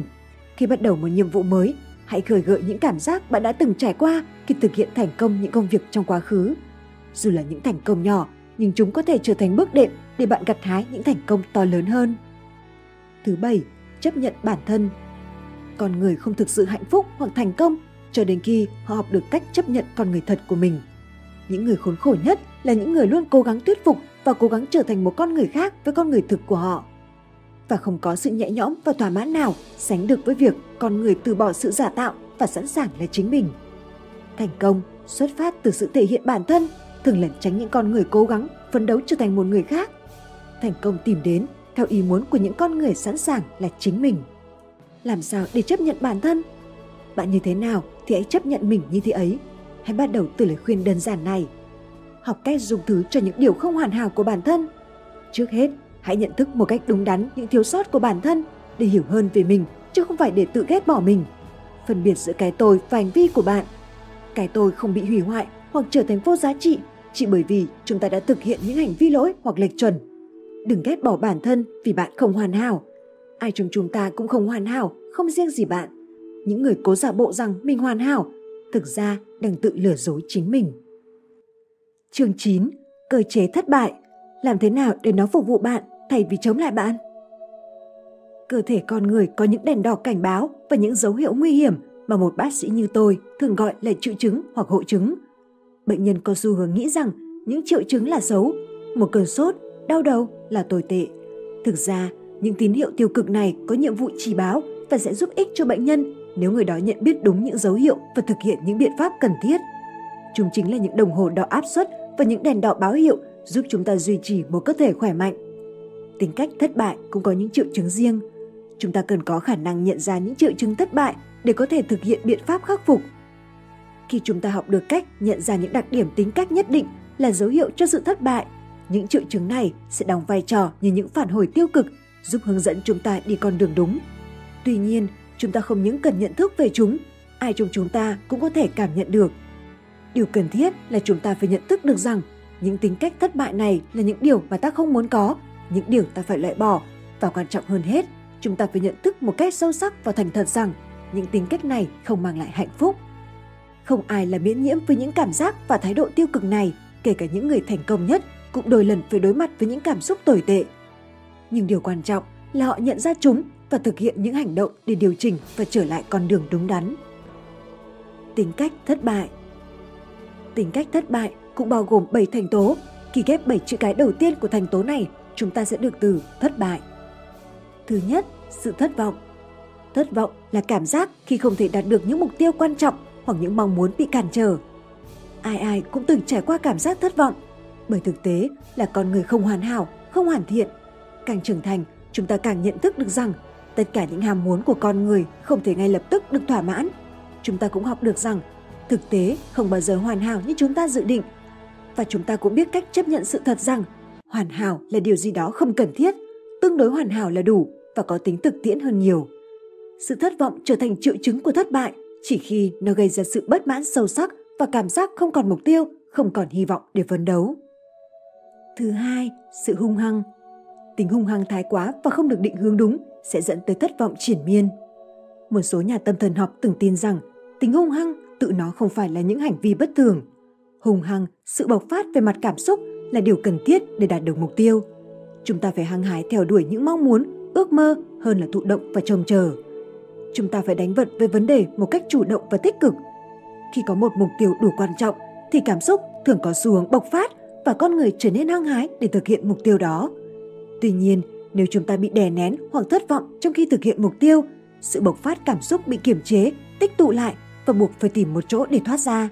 Nếu không được định hướng hoặc sử dụng đúng, sự bộc phát cảm xúc này sẽ có sức phá hủy lớn. Những người có tính cách thất bại không hướng sự hăng hái đến việc hoàn thành những mục tiêu xứng đáng. Thay vào đó, họ để những đè nén về cảm xúc bộc phát qua các con đường tiêu cực như bệnh tật trên cơ thể, u nhọt, huyết áp cao hay các chứng bệnh tinh thần như lo lắng, căng thẳng cũng có thể qua những biểu hiện hành vi tiêu cực như hút thuốc vô độ, làm việc quá sức hoặc hướng sự hung hăng tới người khác bằng cách tỏ ra thổ lỗ, khó chịu, cằn nhằn. Những người có tính cách hăng hái thái quá, đặt ra những mục tiêu phi thực tế, không thể thực hiện được và khi gặp thất bại, họ sẽ càng trở nên hung hăng hơn. Cách xử lý tính hung hăng không phải là xóa bỏ nó mà phải thấu hiểu để từ đó chuyển biến hung hăng thành tâm thế hăng hái và thể hiện sự hăng hái qua những kênh phù hợp. Cách tốt nhất để chuyển hóa sự hung hăng là sử dụng nó hướng tới những mục tiêu cụ thể. Liệu pháp tốt nhất cho sự hung hăng là định hướng đúng để áp dụng nó vào công việc. Khi được sử dụng đúng thì đây sẽ là sự hăng hái cần thiết, là liều thuốc an thần cho những tâm hồn đang xáo động. Thứ ba, sự bất an. Chúng ta cảm thấy bất an chủ yếu là do nhận thấy và tin rằng nội tại bản thân mình có những thiếu sót. Khi chúng ta thấy rằng mình không đạt tới những điều được trông đợi, ta sẽ cảm thấy bất an. Tuy nhiên, nhiều khi sự bất an không phải là do thực tế chúng ta có thiếu sót, mà do chúng ta tự áp mình với những thước đo hoặc tiêu chuẩn sai lầm. Chúng ta so sánh khả năng thực tế của mình với một cái tôi tưởng tượng có tính tuyệt đối, lý tưởng, hoàn hảo. Phán xét bản thân theo những tiêu chuẩn tuyệt đối sẽ dẫn tới sự bất an. Thái độ tinh thần khiến con người bất an là khi chúng ta sống giả vờ, giả tạo. Chúng ta cố gắng chứng tỏ sự vượt trội của bản thân so với người khác. Nhưng trong chính sự cố gắng này, chúng ta đã thua cuộc bởi nếu thực sự đã vượt trội hơn thì chúng ta đâu cần vật lộn chiến đấu như vậy. Thực tế, nếu bạn đang chật vật cố gắng thì chứng tỏ bạn không phải là bề trên hay cao thượng gì. Vì vậy, hãy ngừng việc giả vờ tỏ ra vượt trội. Hãy thua trong cuộc chiến giả tạo để rồi ý chí của bạn sẽ giành chiến thắng. Thứ tư, sự cô đơn. Tất cả chúng ta đều có lúc cô đơn, nhưng cũng phải nói lại rằng cô đơn là một điều tự nhiên. đã là người, là một cá nhân trong xã hội này thì đôi lúc cũng phải cô đơn. Nhưng cảm giác cực kỳ cô đơn trở thành căn bệnh mãn tính khiến ta như bị cách ly, xa lánh với những người khác. Thì đó chính là một triệu chứng của căn bệnh thất bại hay chính là cơ chế thất bại. Nhiều người cho rằng sống cô đơn là một cách để tự bảo vệ bản thân. Những đường dây giao tiếp với người khác, đặc biệt là những mối quan hệ tình cảm bị cắt giảm. Nhiều người muốn sống cô đơn để bảo vệ cái tôi lý tưởng của mình khỏi bị bại lộ, phổ bày, tổn thương và xúc phạm. Những người cô đơn có tính sợ người nhưng lại hay than phiền rằng anh ta không có bạn bè, không có cộng đồng để hòa nhập. Nhưng trong hầu hết các trường hợp, người cô đơn thường thụ động, trông chờ những người khác tìm đến, mong họ mở lời trước và rồi sau đó xem xét rằng mình có cảm thấy thú vị hay không với mối quan hệ này. Những người cô đơn hiếm khi nghĩ rằng mình nên chủ động đóng góp và tham gia vào các tình huống xã hội. Thứ năm, không kiên định. Sai lầm lớn nhất trong cuộc đời là sợ mắc phải sai lầm. Sợ sệt chính là một con đường để tránh mắc phải những sai lầm và trách nhiệm. Những người sợ sệt thường viện cớ rằng nếu không quyết định làm gì thì cũng không có gì để làm sai cả. Mắc sai lầm mang tới nỗi sợ kinh hoàng cho những người tự coi mình là hoàn hảo, không bao giờ muốn mình mắc lỗi, luôn luôn hoàn thiện trong mọi việc. Nếu phạm sai lầm dù chỉ là trong một việc thì hình ảnh thập toàn thập mỹ họ xây dựng sẽ sụp đổ. Vì vậy mà việc quyết định trở thành vấn đề sống còn. Chỉ những người chưa đủ lớn là những người chưa bao giờ phạm sai lầm. Một trong những cách để vượt qua nỗi sợ hãi khi phải đưa ra quyết định là nhận thức đúng vai trò của tự trọng và sự bảo vệ lòng tự trọng. Nhiều người thiếu quyết đoán vì họ sợ mất mặt nếu phạm phải sai lầm. Hãy khiến lòng tự trọng làm việc cho bạn thay vì chống lại bạn bằng cách nhận thức sâu sắc chân lý sau. Những con người chân chính, những nhân cách lớn khi phạm phải sai lầm sẽ thừa nhận rằng mình đã sai. Những người còn trẻ con trong suy nghĩ thì lại sợ thừa nhận điều này. Thứ sáu, lòng oán giận. Những người có tính cách thất bại thường oán giận và tìm một vật thế mạng để bảo chữa cho sự thất bại của mình. Anh ta đổ lỗi cho xã hội, hệ thống, cuộc sống, thời thế đổi thay. Anh ta vẫn nộ trước những hạnh phúc và thành công của người khác, bởi vì đó là bằng chứng cho thấy cuộc sống của anh ta đang diễn ra không như mong đợi và rằng anh ta đã bị đối xử bất công. Oán giận là cố gắng của một cá nhân với mục đích làm cho thất bại của mình trở nên hợp lý, biến nó trở thành hệ quả khách quan của sự đối xử bất công, không công bằng. Oán giận là một cách để chúng ta quan trọng hóa bản thân mình. Nhiều người thích cho mình và vị thế bị đối xử bất công. Họ thích trở thành nạn nhân của đối xử không công bằng. Vì khi như vậy, họ có được một cảm giác khoái chí lạ lùng là trở nên cao thượng hơn so với những người đã gây ra bất công cho họ. Thứ bảy, sự trống rỗng. Sự trống rỗng là một triệu chứng cho thấy cuộc sống của bạn đang diễn ra theo hướng tiêu cực, hoặc là mục tiêu bạn đặt ra không đủ quan trọng với bạn, hoặc là bạn không tận dụng tốt những tài năng và cố gắng của mình để phấn đấu đạt được mục tiêu quan trọng đó. Cơ chế thất bại là một vòng luẩn quẩn, trừ khi chúng ta phá vỡ nó. Một khi trải qua cảm giác trống rỗng, sự trống rỗng có thể trở thành một con đường để lảng tránh trách nhiệm, trốn tránh công việc và khỏi phải nỗ lực. Nó trở thành một cái cớ, một lý do biện minh cho lối sống mòn. Sự trống rỗng cũng có thể là triệu chứng của sự tự nhận thức chưa đầy đủ về bản thân mình. Về mặt tâm lý, bạn không thể chấp nhận được một điều mà điều đó không thuộc về mình hoặc không phù hợp với bản thân mình. Chương 10. Làm thế nào để xóa bỏ những vết sẹo trong tâm hồn hay đạt được sự thỏa mãn về mặt tinh thần? Khi bị tổn thương về mặt vật chất, ví dụ một vết cắt trên gương mặt, cơ thể sẽ hình thành mô sẹo vừa thô ráp hơn vừa dày dặn hơn lớp da ban đầu. Mục đích của vết sẹo là hình thành một lớp vỏ bọc hay một cách bảo vệ tự nhiên để chống lại tổn thương. Đó là cách hình thành nên một lớp bảo vệ mà ta quen gọi là những vết chai sần. Đó là đối với những vết thương thể chất. Tuy nhiên, khi gặp phải những vết thương tinh thần như khi tổn thương, bị sát muối vào nỗi đau, con người cũng có xu hướng hình thành những lớp bảo vệ như vậy. Chúng ta tạo ra những vết sẹo, vỏ bọc để tự bảo vệ mình. Dần ra, những vết sẹo đó trở nên chai sạn và con người trở nên bàng quang, thờ ơ với thế giới, sống ẩn giật trong lớp vỏ bảo vệ của riêng mình. Cần hiểu rằng, hình thành một sẹo sau những tổn thương là một quá trình tự nhiên và có ích vì nó giúp vết thương lành lại. Tuy nhiên, trong xã hội ngày nay, những vết sẹo, đặc biệt là trên khuôn mặt, có thể gây ra những trở ngại lớn. Những vết sẹo trên cơ thể chỉ là những vết thương ban đầu. Những người mang trên mình những vết sẹo còn trở thành đối tượng bị công kích và bị xã hội kỳ thị. Điều này gây ra những nguy hiểm hơn là những tai nạn thể chất. Trong trường hợp đó, những vết sẹo không còn là một lớp bảo vệ nữa mà đã trở thành một món nợ mà người ta phải mang theo suốt đời. Những vết sẹo tinh thần khiến bạn lánh xa cuộc sống. Nhiều người dù không chịu những vết thương trên thân thể nhưng vẫn có những vết sẹo tinh thần đè nặng lên tâm trí và ảnh hưởng tới tâm tính con người. Đó là những người từng bị tổn thương, từng bị phụ bạc trong quá khứ. Vì vậy, để tránh những tổn thương sau này, họ hình thành nên lớp chai dạn, một dạng sẹo tâm lý để bảo vệ cái tôi của mình. Tuy nhiên, những chai sạn này không chỉ đóng vai trò che chắn con người khỏi những tổn thương, mà chúng còn là lớp áo giáp cách ly người đó với xã hội loài người. Nó giống như một rào cản cảm xúc mà cả kẻ thù lẫn bạn hữu đều không thể vượt qua được. Những vết sẹo tinh thần có tác động tiêu cực tới bản ngã của con người.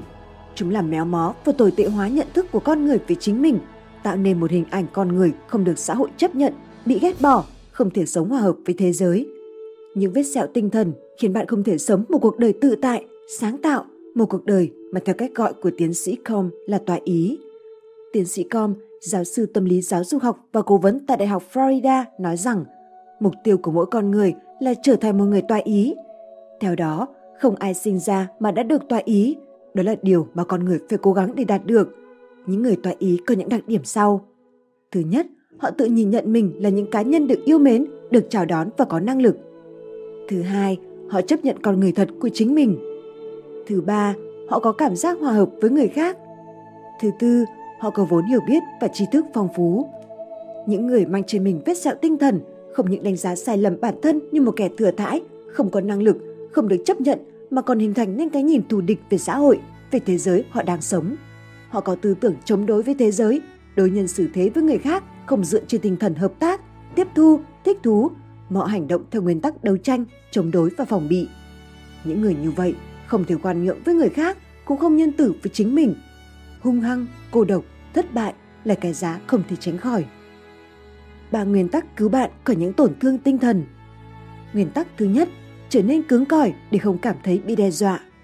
Nguyên tắc thứ hai, tính tự cường và trách nhiệm sẽ giúp bạn ít phải chịu tổn thương hơn. Nguyên tắc thứ ba, thư giãn giúp làm dịu những nỗi đau tinh thần. Làm sao để xóa đi những vết sẹo tinh thần?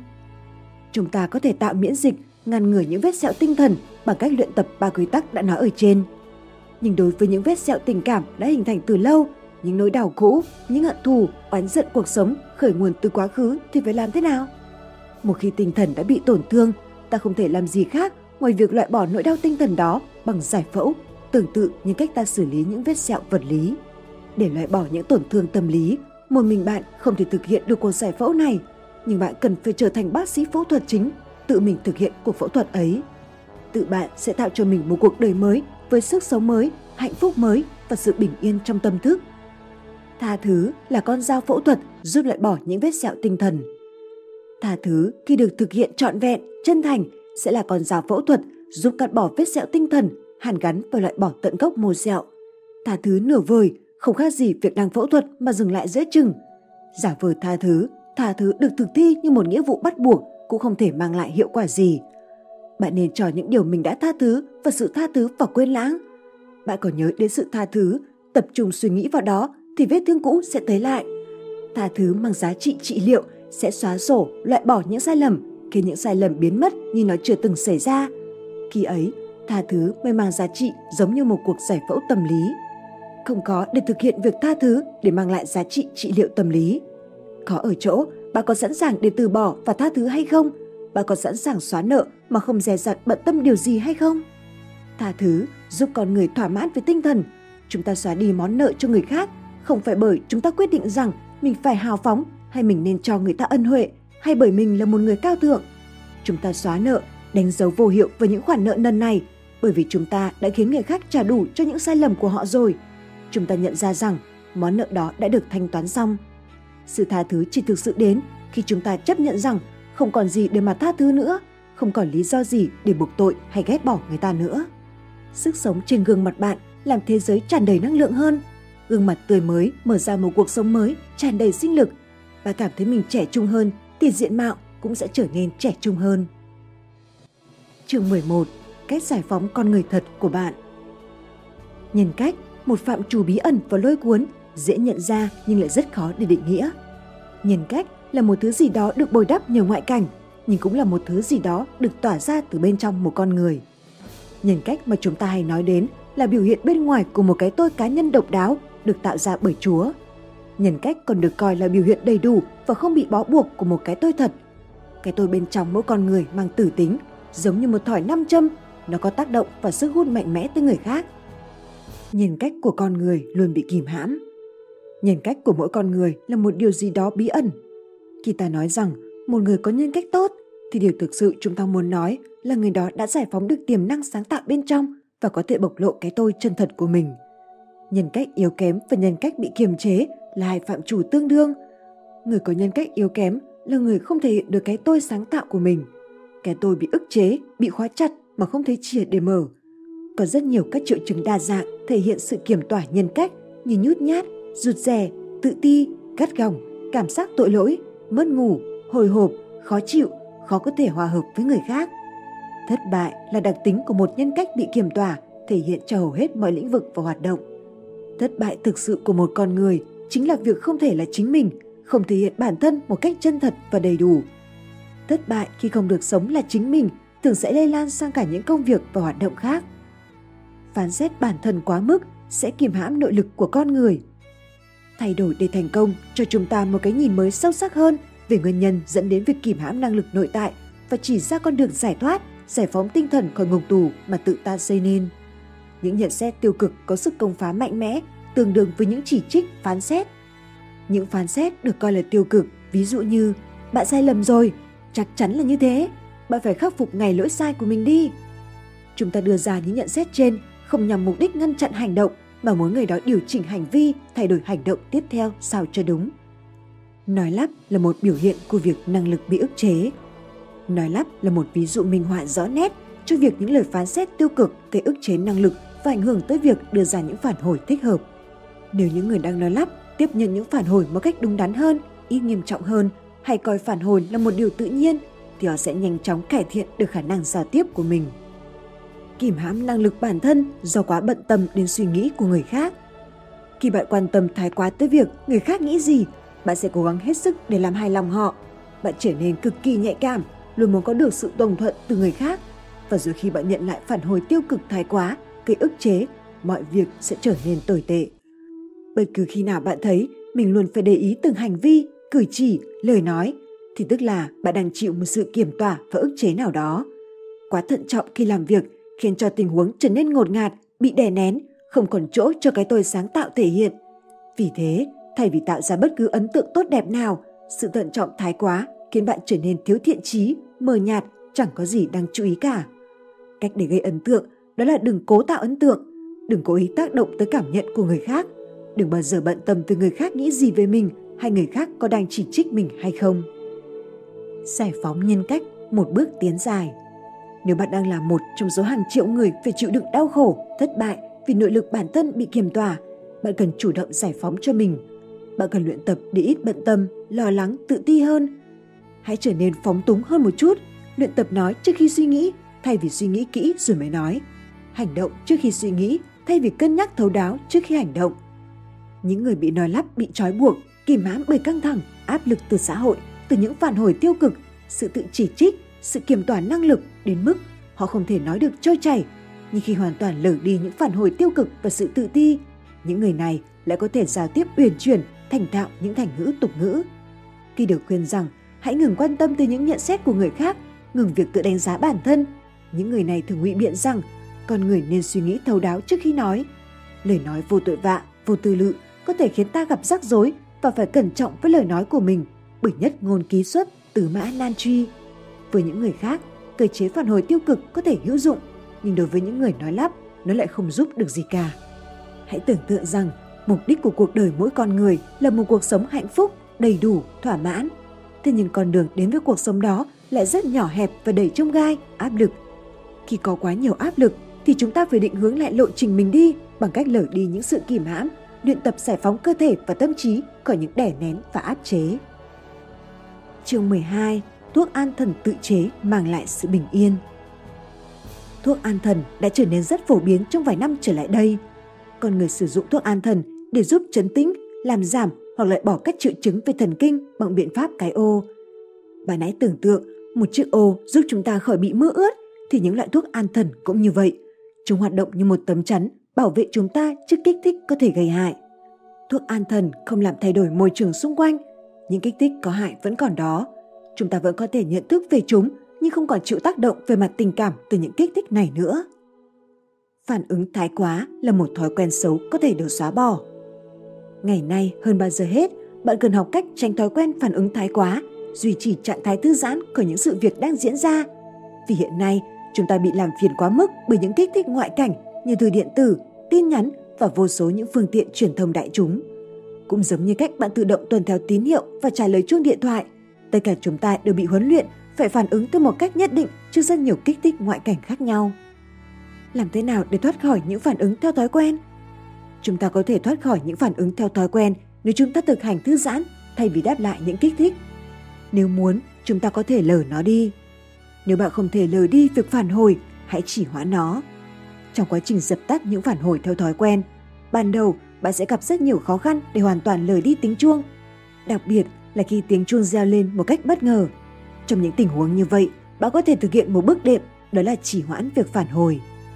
Một người phụ nữ tên Maries trở nên lo lắng và không thoải mái khi có sự xuất hiện của quá nhiều người. Làm sao để cô không còn sợ đám đông nữa? Maries luyện tập bằng kỹ thuật trì hoãn đã được nói ở trên. Cô tự trần an bản thân trong hầu hết mọi trường hợp. Dần dần, mong muốn chạy trốn khỏi đám đông đã không còn nữa. Khi bạn muốn nổi giận, hãy đếm từ 1 đến 10. Đây là một lời khuyên rất hữu ích để trì hoãn phản hồi thay vì chỉ kìm hãm lại sự tức giận hay đập bản đập ghế. Phản hồi khi tức giận bao gồm nhiều thứ hơn là chỉ la hét và đập phá. Đó là sự căng lên của những bó cơ. Bạn không thể cảm thấy tức giận nếu cơ thể bạn vẫn hoàn toàn thư giãn. Do đó, bạn có thể trì hoãn được việc cảm thấy tức giận trong vòng 10 giây bằng cách đếm trì hoãn phản hồi. Như vậy, dần dần bạn có thể dập tắt phản hồi tự động. Tác dụng của việc đếm đến 10 khi bạn cảm thấy bực bội, nóng nảy có thể được tăng cường bằng việc tập hít thở thật sâu, tập trung sự chú ý vào hơi thở của mình. Khi bạn hít vào thở ra, bạn được dừng lại một chút nhằm tạo ra một không gian tĩnh lặng để tìm một hướng tiếp cận khác đối với vấn đề đang làm bạn bực tức. Thư giãn tạo nên một tấm chắn tinh thần, một dạng thuốc an thần. Đầu tiên, bạn phải nhận thức rõ ràng rằng những cảm xúc tiêu cực, xáo trộn như tức giận, sợ hãi, lo lắng, bất an là do tự bạn phản hồi lại như vậy, không phải bởi những kích thích ngoại cảnh. Bạn chịu tác động từ ngoại cảnh và bạn sinh ra những cảm xúc tiêu cực. Nhưng khi thư giãn cơ thể, bạn sẽ hạn chế hoặc ngăn chặn hoàn toàn những cảm xúc tiêu cực đó. Thư giãn thể chất là một biện pháp mạnh mẽ giúp giải phóng những kiểm tỏa với tinh thần. Vì vậy, trong thực tế hàng ngày, khi bạn thư giãn cũng chính là cách giải phóng bản thân khỏi những áp chế, áp lực của cuộc sống. Bằng cách tự cấp cho mình một loại thuốc an thần như vậy, bạn có thể bảo vệ bản thân trước những kích thích ngoại cảnh nhờ việc duy trì một thái độ, trạng thái tinh thần thoải mái, thư giãn. Bạn cũng cần có một không gian riêng để giải tỏa những buồn bực. Con người, ai cũng cần một căn phòng trống trong tâm trí, một nơi yên tĩnh trong mỗi chúng ta, lặng yên như đáy đại dương để không bao giờ bị làm phiền bởi những con sóng lớn trên mặt biển. Một căn phòng được xây trong tâm trí, hoạt động giống như một nơi giải nén những áp lực tinh thần. Nó giúp bạn chút bỏ những căng thẳng, mệt mỏi, áp lực. Nó giúp bạn làm mới bản thân và cho phép bạn trở lại với guồng quay công việc với một sức mạnh đủ lớn để đương đầu với những khó khăn, áp lực mới. Bất cứ khi nào bạn có dù chỉ vài phút ngắn ngủi để nghỉ ngơi trong suốt cả ngày làm việc, những phút giải lao giữa cuộc họp, khi di chuyển bằng phương tiện giao thông công cộng, hãy trở về căn phòng yên tĩnh của mình. Bất cứ khi nào bạn cảm thấy sự căng thẳng, mệt mỏi, lo âu quấy dày, hãy trở về với căn phòng đó trong vài phút. Chỉ cần một vài phút được tránh xa những bận rộn thường ngày là đủ. Những phút giây đó không làm mất thời gian của bạn, mà chính là những lúc bạn đang đầu tư cho sức khỏe tinh thần của mình. Mang theo những cơ chế cảm xúc cũ thường là nguyên nhân gây ra tình trạng mất ngủ và thất thường trong tính cách. Nhiều người mang theo cả những rắc rối của mình lên giường ngủ, nơi mà đáng lẽ ra họ chỉ nên dùng để nghỉ ngơi. Họ vẫn mong muốn cố gắng giải quyết vấn đề. Tuy nhiên, tại thời điểm đã lên giường đi ngủ rồi, thì đấy không phải là lúc để làm nữa. Đừng mất công đánh nhau với những bù nhìn rơm. Một trong những phản hồi không phù hợp gây ra sự bất an, căng thẳng, lo lắng là thói quen cố gắng đáp lại những điều không thực tế, những thứ bù nhìn vốn chỉ có trong tưởng tượng của bạn mà thôi. Nhiều người không thấy đủ với những gì xảy ra trong thực tế, họ tưởng tượng ra và nghiêm trọng hóa nhiều vấn đề rồi tự phản hồi lại những vấn đề ảo đó. Và rồi chúng ta lo lắng, chúng ta tự vẽ ra những viễn cảnh có thể xảy ra, chúng ta phản hồi lại như thế những vấn đề này đang hiện hữu thực sự. Hãy nhớ rằng hệ thống thần kinh của bạn không thể phân biệt được đâu là trải nghiệm thực tế, đâu là trải nghiệm được tưởng tượng ra một cách sống động. nên những ảo tưởng về các vấn đề tiêu cực sẽ có tác động không hề tốt tới sức khỏe tinh thần của bạn. Chương 13. Cách biến một nguy cơ khủng hoảng thành cơ hội sáng tạo.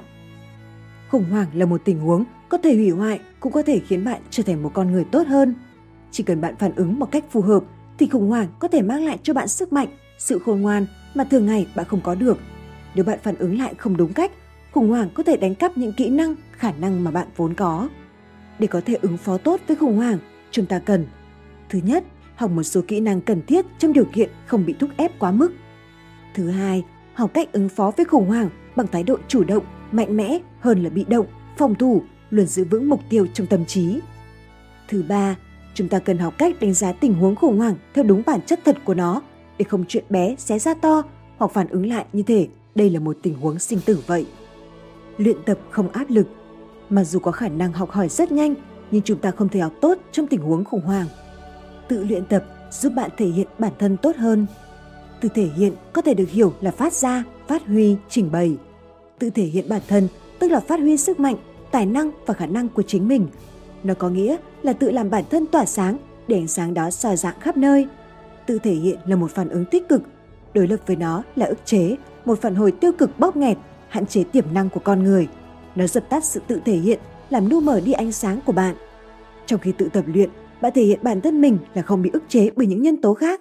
Bạn học những nước đi đúng, bạn hình thành nên một tấm bản đồ nhận thức để lưu trữ trong bộ nhớ, một tấm bản đồ rộng lớn, phổ quát và linh hoạt. Sau đó, khi bạn gặp phải khủng hoảng, bạn học được cách hành động bình tĩnh và chính xác. Cơ chế tự nhớ của cơ thể, hệ thần kinh và não bộ đã được luyện tập, giờ đây áp dụng vào tình huống thực tế. Hơn nữa, vì trong khi luyện tập, bạn được hoàn toàn thoải mái, không có áp lực, để bạn có thể vươn tới, phát triển thêm những kỹ năng để đáp ứng những tình huống mới. Bạn tận dụng ứng biến, hành động một cách thật tự nhiên. Đồng thời, việc tự luyện tập cũng giúp bạn xây dựng một hình ảnh, một sự nhận thức đúng đắn và thành công về bản thân. Hình ảnh thành công này sẽ được lưu trữ vào bộ nhớ để bạn có thể làm việc hiệu quả hơn. Làm sao để bắt hệ thống thần kinh làm việc cho bạn? Từ khóa khủng hoảng có nguồn gốc từ tiếng Hy Lạp, có nghĩa đen là tính quyết đoán hay điểm quyết định. Khủng hoảng là một ngã ba đường, có con đường dẫn tới điểm tốt hơn, cũng có con đường dẫn tới điểm tồi tệ. Mọi cuộc khủng hoảng đều là tình huống hai chiều. Thái độ tích cực là một chìa khóa quan trọng trong bất kỳ tình huống khủng hoảng nào. Nếu chúng ta có thể duy trì trạng thái tích cực, phản hồi lại một cách chủ động, mạnh dạn thay vì phản ứng tiêu cực trước khủng hoảng, thì tình huống đó có thể đóng vai trò như một chất kích thích, giải phóng những sức mạnh tiềm tàng của bản thân mà bạn chưa từng khai thác. Khủng hoảng mang lại sức mạnh. Bí quyết nằm ở thái độ không ngần ngại chấp nhận thử thách và tự tin sử dụng sức mạnh của mình. Điều này có nghĩa là duy trì thái độ tích cực, mạnh dạn, hướng tới đích, loại bỏ những thái độ tiêu cực như lảng tránh, bị động. Đừng mong chờ cuộc sống yên bình, không có biến cố, mà hãy tự nhủ rằng bất kể có điều gì xảy ra, tôi đều có thể xử lý được, tôi đều có thể vượt qua được. Luôn nghĩ về mục tiêu. Bản chất của thái độ mạnh mẽ này là hướng tới đích. Bạn luôn cần giữ vững mục tiêu của mình. Bạn cần xác định rằng tôi phải vượt qua được trải nghiệm khủng hoảng này để đạt được mục tiêu của mình. Giữ vững mục tiêu tích cực ban đầu, đừng lạc sang một mục tiêu phái dinh hay mong muốn trốn tránh, che đậy trong tình trạng khủng hoảng. Nếu bạn có thể làm được điều đó, thì những cuộc khủng hoảng tự nó sẽ hoạt động như một tác nhân kích thích chúng ta giải phóng những sức mạnh tiềm ẩn để hoàn thành mục tiêu. Chuyện bé xé ra to Hầu hết chúng ta cho phép bản thân bị làm trịch hướng bởi những mối nguy tưởng tượng, thậm chí là những mối nguy rất nhỏ bé, nhưng chúng ta cứ khăng khăng rằng nó là một tình huống rất to tát. Dù nguyên nhân của nỗi sợ hãi đó là gì, thì nó cũng có thể được chữa khỏi bằng cách bình tĩnh và phân tích tình huống một cách hợp lý. Thay vì hành động bản năng và để nỗi sợ hãi xâm chiếm, hãy tự hỏi bản thân điều tồi tệ nhất có thể xảy ra nếu tôi thất bại là gì? Xét cho cùng, hầu hết những tình huống khủng hoảng hàng ngày không phải là vấn đề sinh tử gì nghiêm trọng, mà là cơ hội để bạn tiến lên hoặc là dậm chân tại chỗ. Hãy nhớ rằng chìa khóa giải mã những tình huống khủng hoảng chính là bạn. Học và thực hành các kỹ năng đơn giản trong chương này, bạn có thể học được phương pháp buộc tình huống khủng hoảng phải phục tùng bạn bằng cách biến nó thành một cơ hội sáng tạo. Chương 14. Làm thế nào để có được cảm giác thành công ấy? Cơ chế sáng tạo của bạn là một cỗ máy được vận hành theo nguyên tắc mục tiêu và kết quả cuối cùng. Một khi đã đặt ra cho nó một mục tiêu cụ thể, bạn có thể nhờ vào cơ chế tự động và hệ thống dẫn đường của cơ chế này để đưa bạn đến với mục tiêu một cách nhanh hơn nhiều so với việc dựa dẫm và suy nghĩ duy lý. Nếu bạn cần ý tưởng, cơ chế tự động của bạn cũng sẽ mang tới cho bạn. Suy nghĩ về những khả năng có thể xảy ra. để thực hiện một hành động, trước hết bạn phải có đích đến, phải cung cấp một mục tiêu có khả năng đạt được cho cơ chế sáng tạo của bạn. Bạn cần suy nghĩ về kết quả cuối cùng trên cơ sở xem xét khả năng hiện tại. Khả năng cần được nhìn nhận rõ ràng và trở nên chân thật để não bộ và hệ thần kinh của bạn nhận thức được. Trên thực tế, bạn hãy suy nghĩ về việc nếu như bạn đạt được mục tiêu này thì bạn sẽ có cảm xúc gì. Hệ thần kinh không thể phân biệt được thất bại thực sự và thất bại do bạn tưởng tượng ra.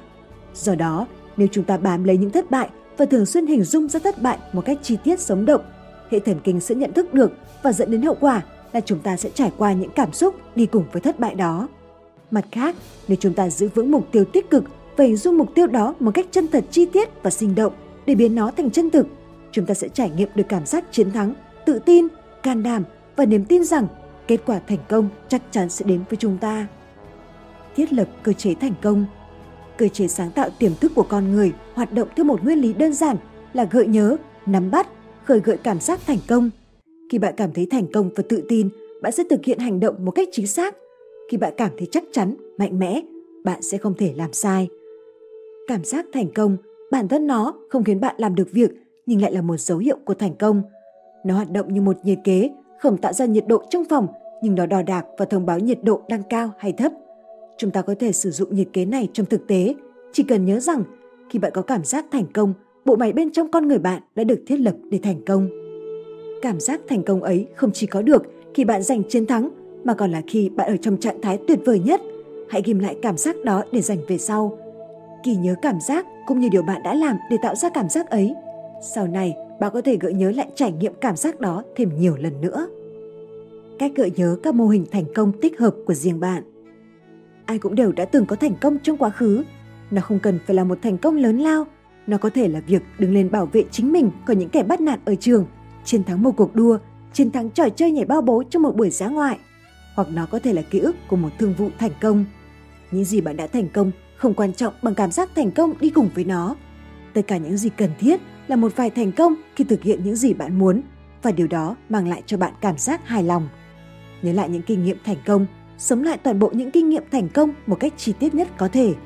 Tìm trong tâm trí những chi tiết nhỏ đi kèm với thành công của bạn. Có âm thanh gì ở đó? Môi trường xung quanh thì sao? Điều gì khác đang xảy ra xung quanh bạn tại thời điểm đó? Những ai đã có mặt? Thời gian nào trong năm? Lúc đó lạnh hay nóng? Bạn nhớ càng chi tiết càng tốt. Nếu bạn có thể nhớ đầy đủ những gì xảy ra khi bạn thành công vào một thời điểm nào đó trong quá khứ, bạn sẽ thấy mình giống như đang được trải qua cảm giác thành công hết lần này đến lần khác. Đặc biệt, hãy cố gắng nhớ lại cảm xúc của bạn tại thời điểm đó. Nếu bạn có thể nhớ cảm xúc của mình từ quá khứ, chúng sẽ được kích hoạt tại hiện tại. Bạn sẽ cảm thấy tự tin vì sự tự tin chỉ được xây dựng dựa trên những ký ức về thành công trong quá khứ. Bây giờ, sau khi gợi dậy cảm giác thành công, hãy suy nghĩ về mục đích bạn cần thực hiện như chốt một đơn hàng quan trọng, tham gia một hội nghị, phát biểu trước đám đông.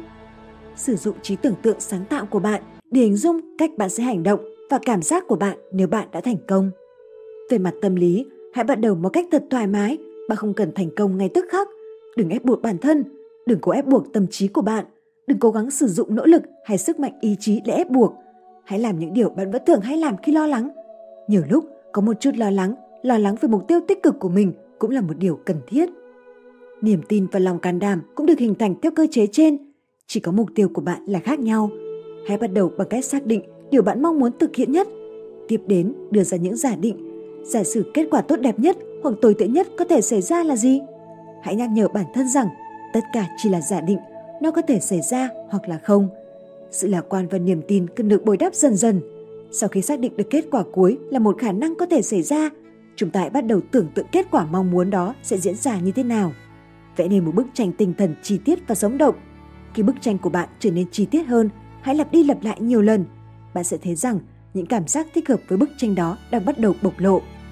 Lần này, những cảm xúc thích hợp sẽ là niềm lạc quan, sự tự tin, lòng can đảm, hay chúng ta gọi đó là cảm giác chiến thắng. Coi những nhận xét tiêu cực là động lực để phấn đấu. Chúng ta rất dễ nản lòng khi nghe những lời phán xét của người khác rằng bạn không thể làm được điều đó đâu. Nhưng cũng có người lấy đó làm động lực vươn lên và trở nên quyết tâm hơn bao giờ hết để thành công. Lấy thiện thắng ác Cảm xúc không thể được kiểm soát trực tiếp bởi sức mạnh ý chí. Chúng ta không thể tắt bật cảm xúc như một vòi nước được. Vậy nếu không kiểm soát được thì chúng ta chỉ còn cách lôi kéo chúng. cảm xúc không thể bị kiểm soát trực tiếp bởi ý chí, chúng có thể bị kiểm soát gián tiếp. Chương 15. Sống thọ hơn và tận hưởng cuộc sống nhiều hơn. Sinh lực, bí mật của chữa lành và tuổi trẻ. Tôi tin rằng cơ thể con người, bao gồm não bộ, vệ thần kinh, là một cỗ máy với nhiều cơ chế nhỏ hơn. Tất cả đều có mục đích hoặc hướng đến mục tiêu cụ thể. Tuy nhiên, tôi không tin con người là một cỗ máy. Tôi tin rằng bản chất con người là thứ khiến cỗ máy này vận hành. Con người cư trú, chỉ đạo, điều khiển và sử dụng nó như một phương tiện để thành công. Bản thân con người không phải là cỗ máy, nhưng con người cung cấp luồng điện chuyển qua động cơ và khiến nó quay. Thể chất mạnh mẽ thể hiện ở việc một con người sống khỏe và sống thọ. Họ có thể kiểm soát cuộc sống của mình, kiểm soát và đặt ra những mục tiêu để lúc nào họ cũng có một điều gì đó có ý nghĩa trong cuộc sống để phấn đấu, để sống với điều đó. Đây có phải là bí mật của tuổi trẻ? Sức sống, sinh lực hay năng lực thích ứng này, gọi nó là bất cứ điều gì bạn muốn, thể hiện chính nó theo nhiều cách. Năng lượng chữa lành vết thương là năng lượng tương tự giữ cho tất cả các cơ quan khác của cơ thể chúng ta hoạt động. Khi năng lượng này ở mức tối ưu, tất cả các cơ quan của chúng ta hoạt động tốt hơn, chúng ta cảm thấy tốt hơn, vết thương màu lành hơn, chúng ta kháng bệnh tốt hơn, chúng ta phục hồi sau mọi căng thẳng nhanh hơn, chúng ta cảm thấy hoạt động trẻ trung hơn. Trên thực tế về mặt sinh học, chúng ta trẻ hơn. Sinh lực có rất nhiều cách biểu hiện, đó là bất cứ điều gì giúp cuộc sống này tốt đẹp hơn, bất cứ thứ gì mở ra một dòng năng lượng sống tốt hơn, bất cứ thứ gì giúp chúng ta tận dụng cuộc sống này tốt hơn, những thứ đó được gọi là sinh lực.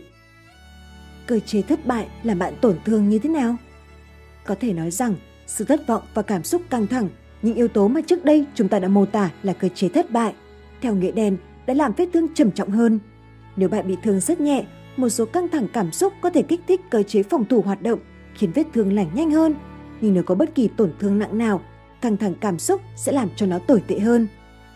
Sức mạnh của suy nghĩ Chúng ta biết rõ điều này, thái độ tinh thần có thể ảnh hưởng đến cơ chế chữa bệnh của cơ thể. Giả dược hay còn được gọi là những viên nang chứa thành phần không có dược tính, từ lâu đã là một bí ẩn trong y học. Chúng không chứa bất kỳ loại thuốc nào, không có bất kỳ dược tính nào để có thể chữa bệnh. Tuy nhiên, khi giả dược được đưa vào một nhóm bệnh nhân trong thí nghiệm để kiểm tra hiệu quả của một loại thuốc mới, nhóm nhận được giả dược cho thấy kết quả chữa khỏi bệnh tương đương với nhóm được uống thuốc thật. Bệnh nhân được giả dược không biết rằng đó là thuốc giả. Họ tin rằng họ đang nhận được một loại thuốc có dược tính. Nghiên cứu kỹ hơn về các trường hợp dùng giả dược đã đi tới kết luận rằng khi dùng giả dược, một số bệnh nhân đặt ra kỳ vọng cải thiện được sức khỏe. Họ vẽ ra trong tâm trí một hình ảnh mục tiêu là sức khỏe của họ được phục hồi. Từ đó, kích thích cơ chế sáng tạo hoạt động thông qua cơ chế chữa bệnh của cơ thể để hoàn thành mục tiêu sức khỏe đó. Hoạt động có nghĩa là bạn đang sống. Khi chúng ta quyết định cắt giảm các hoạt động thể chất và giao tiếp xã hội, tức là chúng ta đang tự bó buộc chính mình. Chúng ta trở nên thụ động, chán nản và từ bỏ những kỳ vọng lớn lao. Tiến sĩ John Schiller trong cuốn sách nổi tiếng của mình Sống 365 ngày một năm đã chỉ ra những gì ông tin là 6 nhu cầu cơ bản mà mỗi con người cần có. Thứ nhất, nhu cầu được yêu thương. Thứ hai, nhu cầu được an toàn. Thứ ba, nhu cầu thể hiện sự sáng tạo. Thứ tư, nhu cầu được công nhận. Thứ năm, nhu cầu có được những trải nghiệm mới. Thứ sáu, nhu cầu tự trọng. Trong 6 điều này, tôi sẽ thêm một số nhu cầu cơ bản khác, đó là nhu cầu được sống nhiều hơn, trông đợi, hy vọng vào ngày mai và tương lai với niềm vui và sự đón đợi. Tôi tin rằng bản chất của cuộc sống là thích nghi, cuộc sống tự nó không phải là một cái kết, hơn hết nó là một phương tiện để kết thúc. Cuộc sống là một trong những phương tiện mà chúng ta có đặc quyền sử dụng theo nhiều cách khác nhau để đạt được các mục tiêu quan trọng của đời người. Nếu cuộc sống tự nó đã có nhiều hình thức đa dạng để làm phương tiện cho sinh vật thích nghi và sinh sống, tại sao chúng ta không tự đặt mình vào một tình huống có đích đến rõ ràng để từ đó chúng ta sống cuộc đời này được trọn vẹn hơn? Nếu con người là một cỗ máy hướng tới mục tiêu, thì sinh lực được coi là một nguồn năng lượng, nguồn nhiên liệu cho cỗ máy hoạt động. Một người sống mà không có mục tiêu thì cũng không cần có sinh lực, cũng giống như một chiếc ô tô trưng bày thì không cần đổ xăng trong bình. Tôi tin rằng chúng ta bằng cách sống tích cực luôn hướng về tương lai với niềm vui và sự mong chờ, chúng ta sẽ có điều gì đó quan trọng để làm và có một nơi nào đó để hướng đến. Cảm ơn các bạn đã lắng nghe. Nếu yêu thích, bạn có thể đăng ký mua các đầu sách phát triển cá nhân, kinh doanh và làm giàu tại địa chỉ sách tóm tắt.vn. Link đăng ký đã có ở phần mô tả phía dưới video này. Bạn có thể mua sách gốc từ nhà xuất bản với giá ưu đãi lên đến 50% từ nhà xuất bản Bizbook khi mua thẻ VIP theo các gói sách ưu đãi ở phần mô tả phía dưới video này.